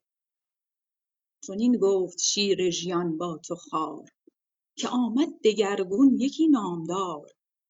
ببین تا شناسی که این مرد کیست. یکی شهریار است گر لشکری است. چنین گفت با شاه جنگی تو خوار که آمد گه گردش و کارزار. که این پور توس است نامش زرسپ که از پیل جنگی نگرداند اسپ که جفت است با خواهر ریو نیز به کین آمدست این جهانجوی نیز. چو بیند بر و بازو مغفرت خدنگی بباید گشاد از برت. بداند سپهدار دیوان طوس که ایدر نبودیم ما بر فسوس. فرود سپهبد برانگیخت اسپ یکی تیر زد بر میان زرسپ که با جوشن از بر تنش را بدوخت روانش ز پیکان خون برفروخت. بیفتاد و برگشت از او بادپای همی شد دوان و دمان باز جای. خروشی برآمد از ایران سپاه همه برگرفتند گردان کلاه. دل طوس پرخون و دیده پرآب بپوشید جوشن هم اندر شتاب. کافیه ممنون که شنیدید بسیار سپاسگزارم. بانو فرهناز هنرمند نازنین. خیلی سپاسگزارم. زنده باشید استاد. ممنونم ازت بله دیدیم که ریونیز کشته شد. توس اینجا ببینید چقدر سبکسر است و چقدر بیخرد است. خب می‌بیند که یک سواری که بر کوه بالا می‌رود اون شخصی که بالای کوه ایستاده تیرانداز قابلی است و ممکنه او رو هم بکشد. این بار فرزندش رو به کام مرگ میفرستد. و ببینید چقدر سبکسری و خشم و عجله توس رو نشون میده اینجا فردوسی. هنر فردوسی رو ببینید. شخصیت پرد گفت پس پهلوان با زرسپ که بفروز دل را چو آذرگش اسب. آذرگش اسب آتش جنگاوران است. دلت را مانند آذرگش اسب بیافروز سلیح سواران جنگی بپوش. به جان و تن دار گوش. تو خواهی مگر کین آن نامدار؟ اوگرنه نبینم کسی خواستار. اینجا اگه تاکید رو روی تو بذاریم دوستان ببینید چقدر فرق می‌کنه. خانش اگه بگیم تو خواهی مگر کین آن نامدار حق مطلب ادا نشده. تو خواهی مگر کین آن نامدار. به فرزندش اطمینان داره و میگه مگر تو بری این کینه رو از او بستانی؟ وگرنه نبینم کسی خواستار. زرس با اومد و ترگ بر سر نهاد. دلی پرز کین و سری. پر ز باد چنین گفت شیر ژیان با تو خار که آمد دگرگون یکی نامدار. ببین تا شناسی که این مرد کیست؟ یکی شهریار است گر لشکری است. باز یادآوری می‌کنم گر به معنای یا هست نگاه کن ببین او شهریار است او سردار است یا یک سرباز ساده است که آمده. تخار نگاه می‌کنه می‌گوید که این پور توس است. نامش زرسب که از پیل جنگی نگرداند اسب که جفت است با خواهر ریو نیز به کین آمده است این جهانجوی نیز. او آمده انتقام در واقع شوهر خواهرش رو بگیره. و ای داد از این کم خردی. آدم احساس همزاد پنداری می‌کنه و غرق میشه در داستان و دریغ می‌خوره. چو بیند بر و بازوی و مغفرت خدنگی بباید گشاد از برت. بداند سپهدار دیوانه توس که ایدر نبودیم ما بر فسوس. بزن او رو هم بنداز که توس بداند که ما اینجا چه هستیم. ما بیهوده اینجا نیستیم. فرود سپهبد برانگیخت اسب. یکی تیر زد بر میان زرسب. که با جوشن و زین تنش را بدوخت. روانش ز پیکان کین برفروخت. بیافتاد و برگشت از او باد پای. همی شد دمان و دنان باز جای. یعنی او که افتاد اسبش دمان و دنان. با دمیدن و دنیدن در واقع برگشت به سوی لشکر ایران. این دومین اسب خالی است که داره به طرف لشکر ایران برمیگردد توس فرزندش رو هم از دست میده به خاطر این سبک سری. دل توس پرخون و دیده پراب ببوشی جوشن همان در شتاب. خودش جوشن میپوشه برای جنگیدن نشست از بر زین چو کوهی بزرگ که بنهند بر پشت پیلی سترگ. انان را بپیچید سوی فرود دلش پرز کین بود و سر پرز دود. تخار سراینده گفت آن زمان که آمد بر کوه کوهی دمان. سپهدار توس است کامد به جنگ. نتابی تو با کار دیده نهنگ. دیگه حریف این یکی نیستی. این دیگه خود توسه که آمده. بیا بریم توی دژ در رو ببندیم تا ببینیم چی میشه. او فرزندش کشته شده دامادش کشته شده و تو رو از میان خواهد برد. اینجا ببینیم حالا فرود عقب نشینی می‌کنه میره توی دژ و اونجا در رو میبنده. بخوانید لطفا ببینیم که چگونه خواهد شد. بله خیلی عالی. خانم دکتر نگار شما هی مرتب قطع و وصل میشه اینترنتتون. می‌تونید برای ما بخوانید؟ بله عذرخواهی می‌کنم. اینجا اینترنت متاسفانه وضعش خوب نیست ولی چشم.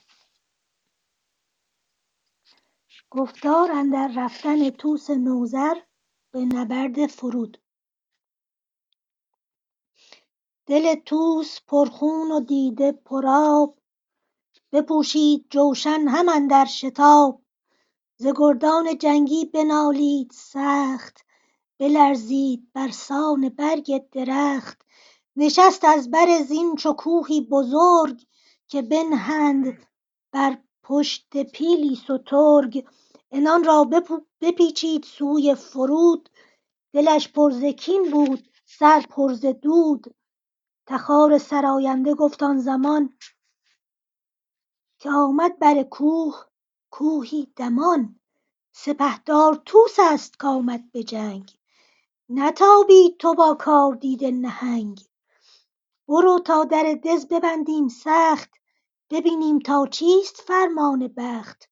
چو فرزند و داماد او را به رزم تبه کردی اکنون میندیش بزم.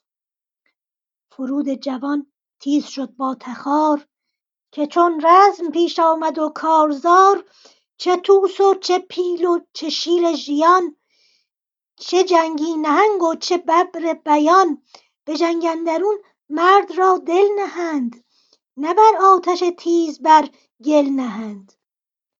چنین گفت کارآزموده تخار که شاهان سخن را ندانند خوار تو هم یک سواری وگر ز آهنی همی کوه خارا ز بن برکنی از ایرانیان نامور سی هزار به جنگ تو آیند بر کوهسار نه دز ماند در نه سنگ و نه خاک. سراسر به پای اندر آرند پاک. به کین پدرت اندر آید شکست. شکستی که هرگز نشایدش بست.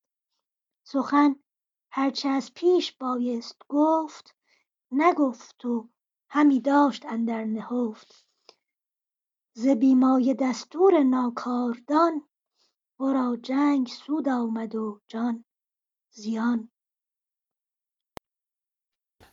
بله بسیار سپاس سپاسگزارم مهربانو که همراه انجمن شاهنامه خانی هستید و از دانش شما بهره می‌گیریم. بله. اینجا تخار به فرود می‌گوید که بازگردیم و در قلعه شویم. فرود می‌گوید که چرا پهلوان براش فرقی نمی‌کنه؟ چه توس و چه شیر و چه پیل ژیان چه جنگی نهنگ و چه ببر بیان. به اون مرد را دل دهند نه بر آتش تیز بر گل نهند. آتشی که زبانه می‌کشد نمیان خاموش بکنن نمیان گل روی اون بریزن. این خودش یک دستان زدی است در زبان پارسی یه ضرب المثلیه که الان نداریم ولی اینجا پیداش کردیم که بر آتش تیز گل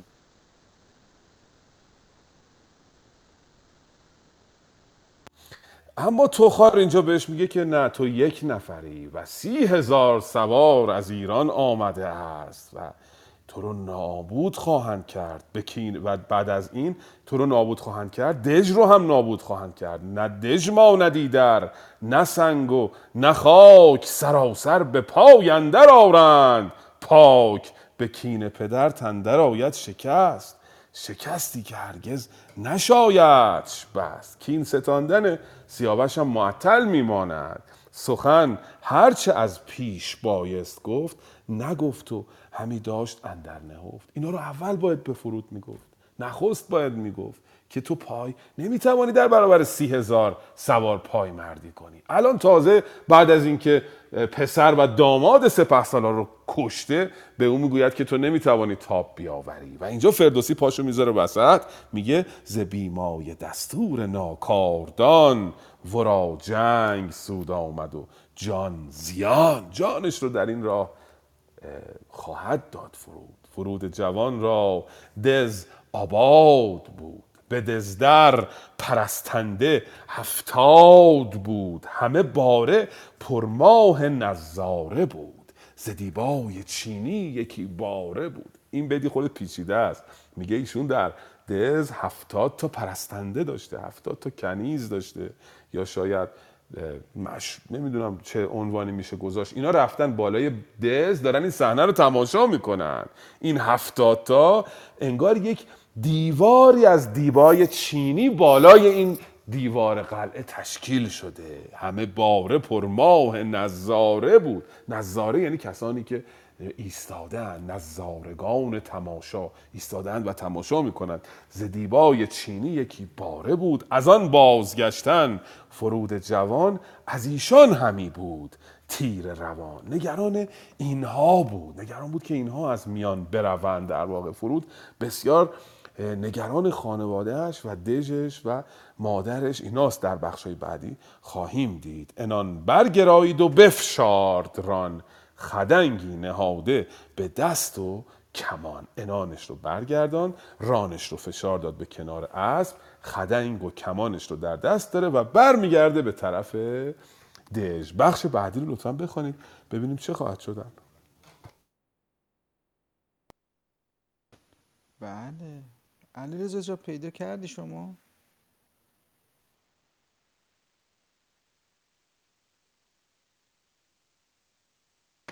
سلام. نه من پیدا نکردم. نامه باستان می‌دونید کجاست؟ 670 علیرضا جان. ممنون محمد رضا. ب... جلد چندم؟ 670 چهارم. باشه. امید جان میشه یه نفر دیگه بخونه بعد من تا پیدا کنم طول می‌کشه. چون این مکان نماش کند میره بالا پایین. خب جناب امید حالا که میکروفونشون بسته است من از ایشون پروانه می‌گیرم. بانو سمیه نخواندن. شما آمادگی دارید که بخوانید این بخش رو تا جناب علیرضا پیدا بکنن؟ بله بانو سمیه گفتن نمی‌خونن. اولین بند اومدن گفتن فقط چون صدا خوب نبود گفتم من میام بالا که صدا بهتر بشه. خب علیرضا جان فکر کنم الان دیگه پیدا کردی دیگه. نه امید جان این هنگه این طول می‌کشه. اجازه می‌دید من عزیزم تو بخون. آره محمد رضا تو بخون. بله با اجازهتون سلام و عرض ادب هم دارم خدمت همه بزرگواران چنین گفت با شاه توران تو خوار که گر جست خواهی همی کارزار نگر نامور طوس را نشکنی. تو را آن به آید که اسب افکنی. کز ایران پیاده نسازند جنگ اگر چه بود کار دشوار و تنگ. دو دیگر که باشد که او را زمان نیاید به یک چوب تیر از کمان. چو آمد سپهبد بر این تیغ کوه بیاید پسش بی گمانی گروه. تو را نیست در جنگ پایاب اوی ندیدی بروهای پرتاب اوی فرود از تخار آن سخنها شنید. کمان را به زه کرد و اندر کشید. خدنگی بر اسپ سپهبد بزد چنان کز کمان سواران سزد. نگون شد سر بارگی جان بداد. دل طوس پر کین و سر پر ز باد. به لشکرگه آمد به گردن سپر پیاده پر از گرد و آسیم سر. گواژه همی زد پس او فرود که این نامور پهلوان را چه بود؟ که ایدون به پای آمد از یک سوار چگونه چمد در صف کارزار؟ پرستندگان خنده برداشتند. همی از جرم نعره بگذاشتند. که پیش جوانی یکی مرد پیر ز افراز غلتان شد از بیم تیر.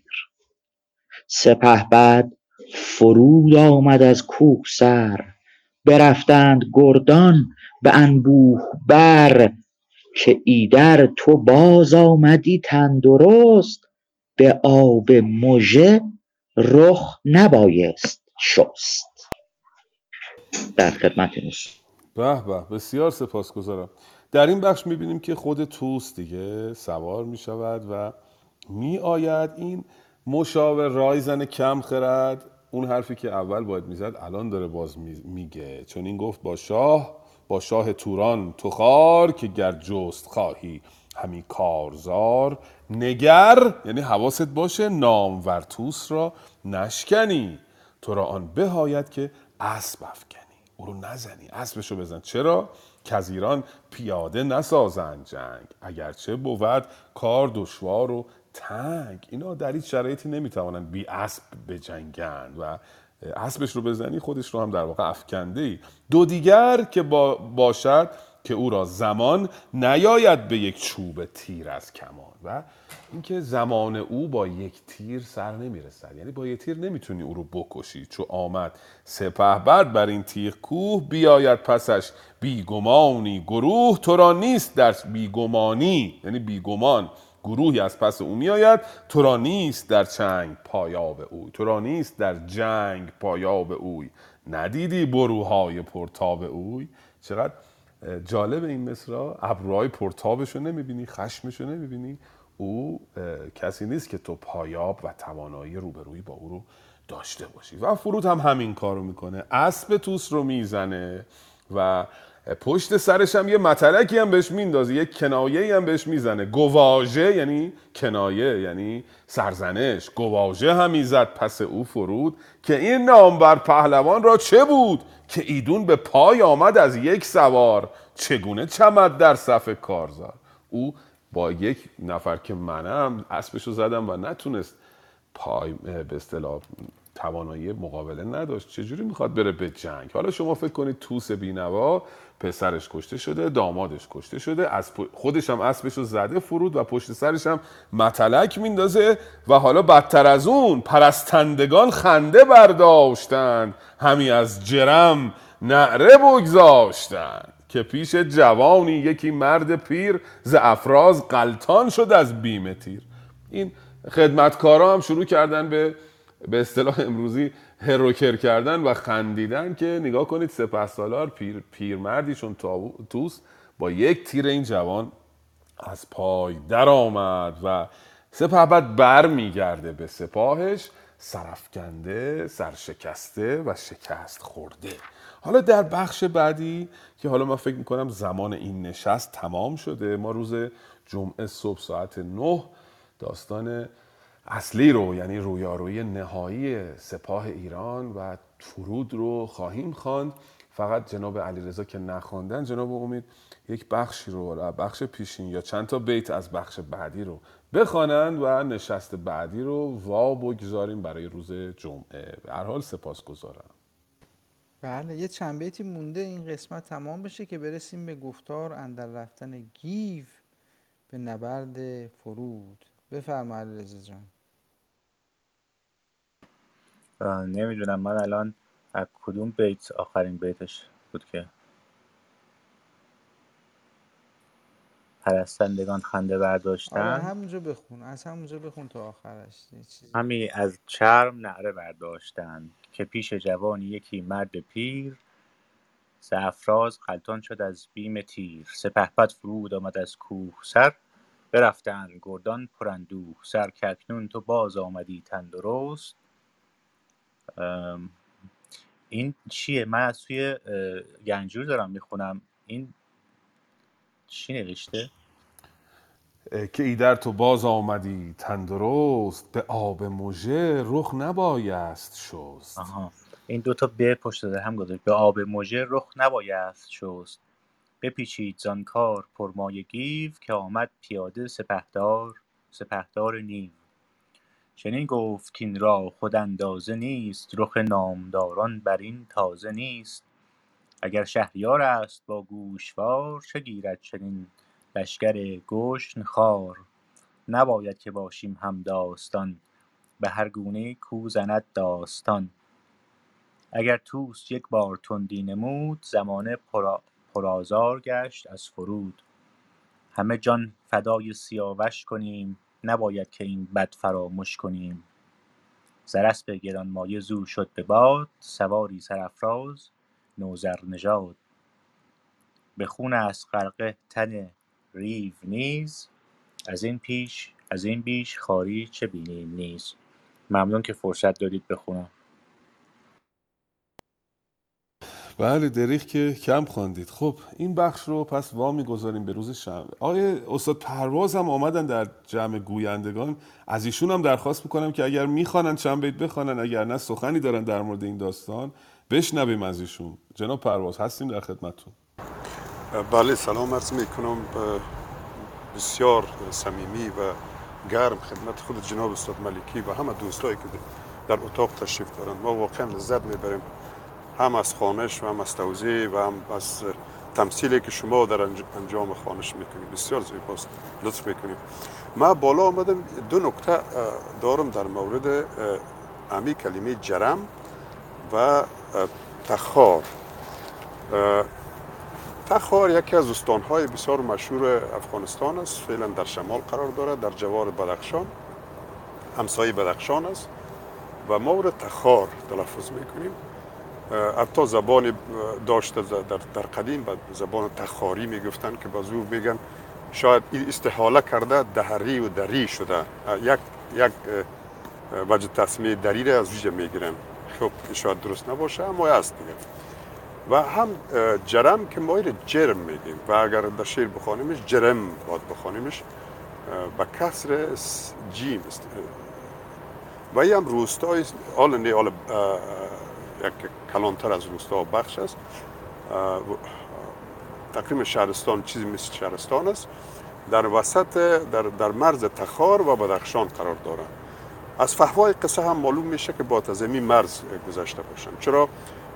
فرزند سوراب هم از این منطقه گویا زن می‌گیره. یا مماسا از تور است که از او باز بچهش باقی میمونه. برزو نمیفهم.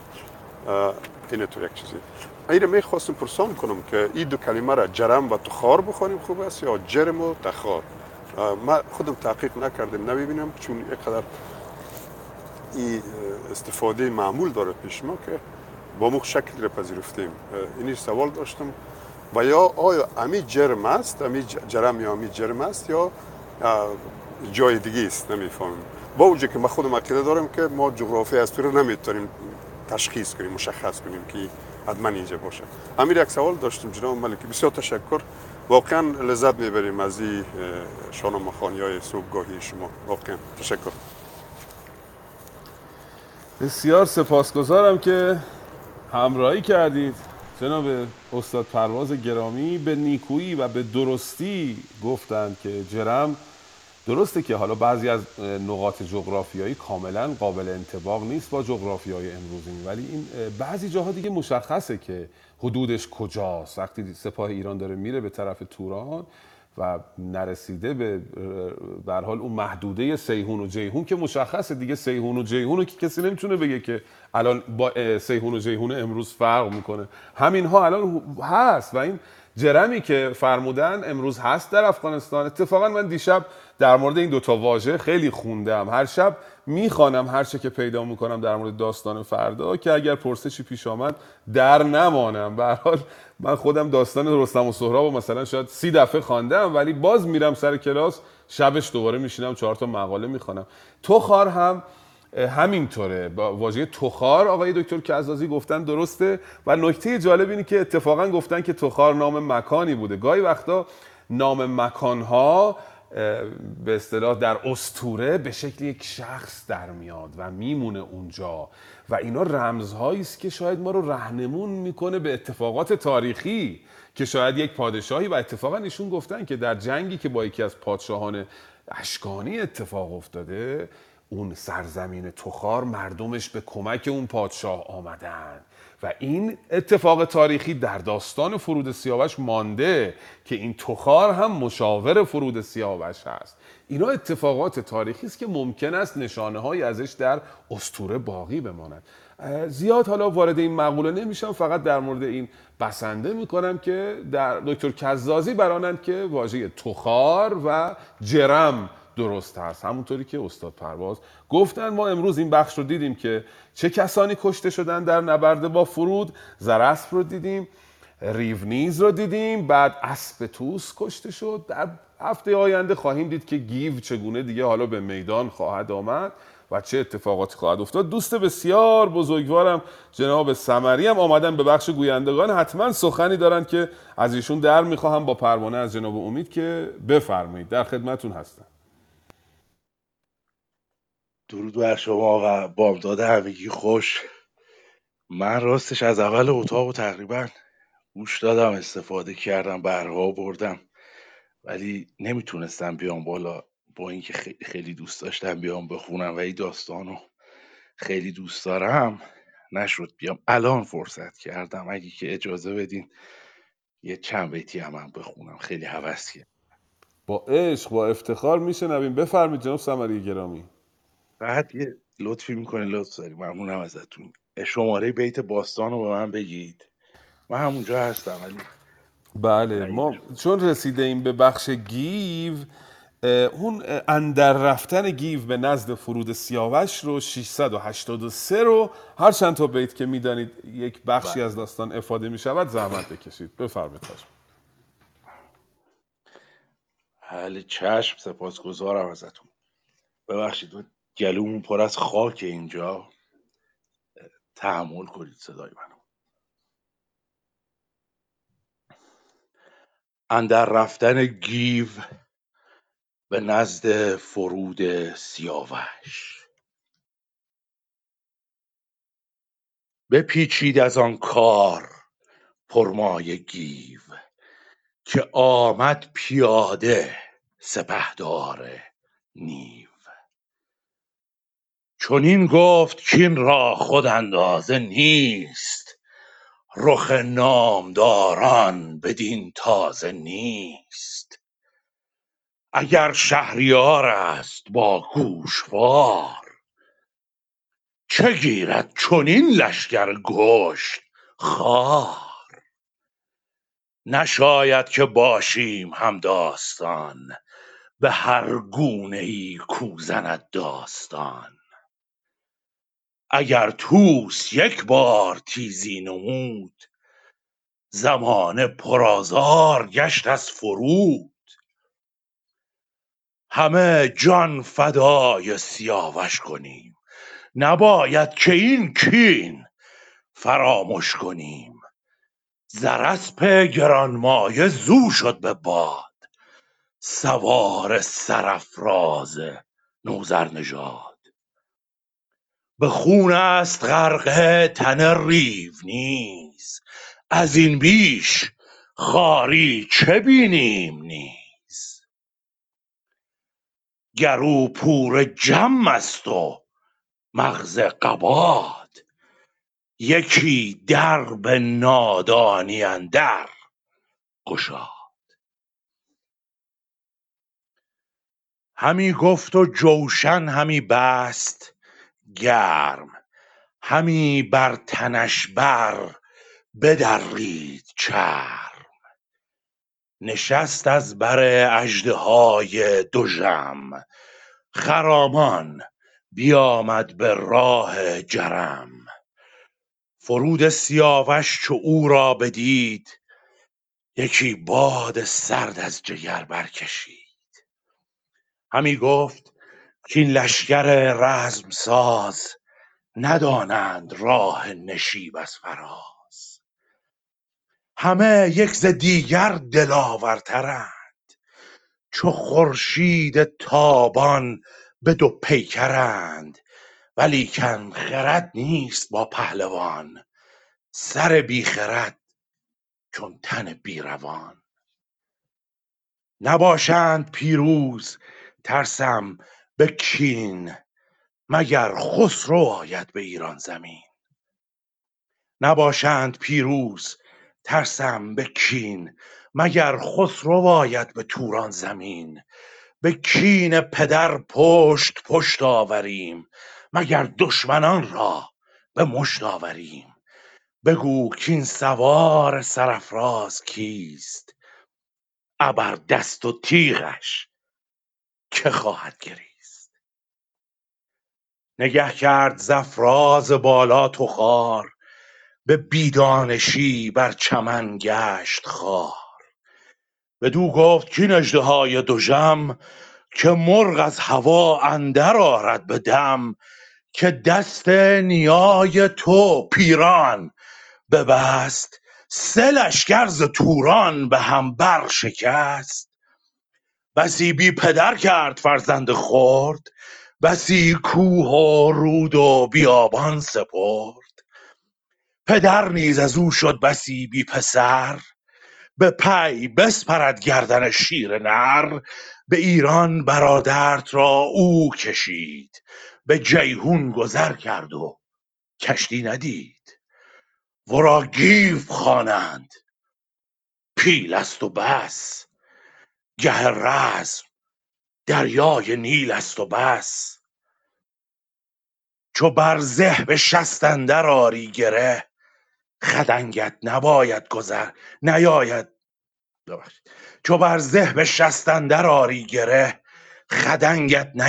گذر بر زره. سلیح سیاوش بپوشد به جنگ نترسد ز پیکان تیر خدنگ. بکش خر و پیکان سوی اسپ ران مگر خسته گردد هیون گران؟ پیاده شود باز گردد مگر؟ کشان چون سپهبد به گردن سپر. کمان را به زه کرد جنگی فرود سر خانه چرخ بر کف بسود. بزد تیر بر سینه اسپ گیو فرود آمد از اسپ و برگشت نیو. ز بام سپد کوه خنده بخواست. همی مغز گرد از گواژه بکاست. برفتند گردان همه پیش گیو که یزدان سپاس ای سپهدار نیو که از پست خسته تو خسته نیی توان شد دگرباره بسته نیی اگه اجازه بدیم فکر کنم بیش از اندازه هم خوندم. اینجا دیگه فکر می‌کنم که بیژن وارد داستان میشه. خیلی سپاسگزارم که نوبت به منم دادیم ممنونم از همگی. دم درود شما بر گرم. تو درود بر تو سجاد جان که انقدر زیبا خوندی ازت که اومدی برامون خوندی. خسته هم نباشی. از دشت آزادگان. خب دوستان عزیزم به پایان رسید دفتر حکایت همچنان باقی است. یک خانم نیلو هم هستن ایشون فکر می‌کنم اومدن صحبتی دارن بفرمایید. اگه شما هم صحبتی دارید رفتنش. خب. دیگه عزیزان من شما رو به خدای بزرگ میسپارم. با یک آهنگ ضرب زورخانه اگه اجازه بدید. مگر اینکه خانم نی...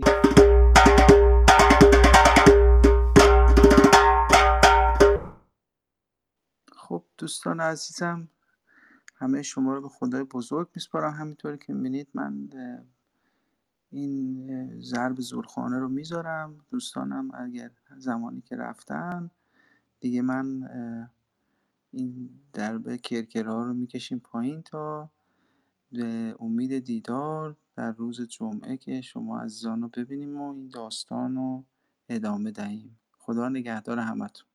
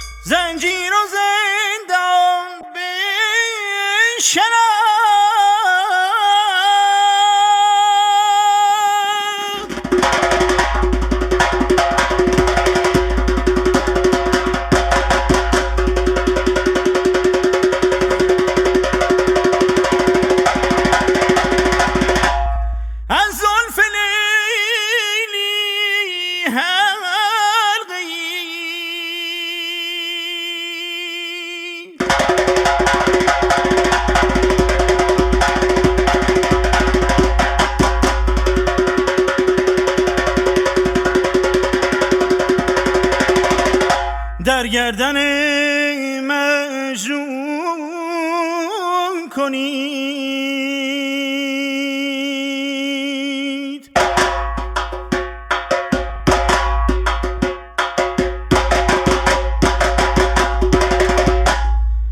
در گردن مجنون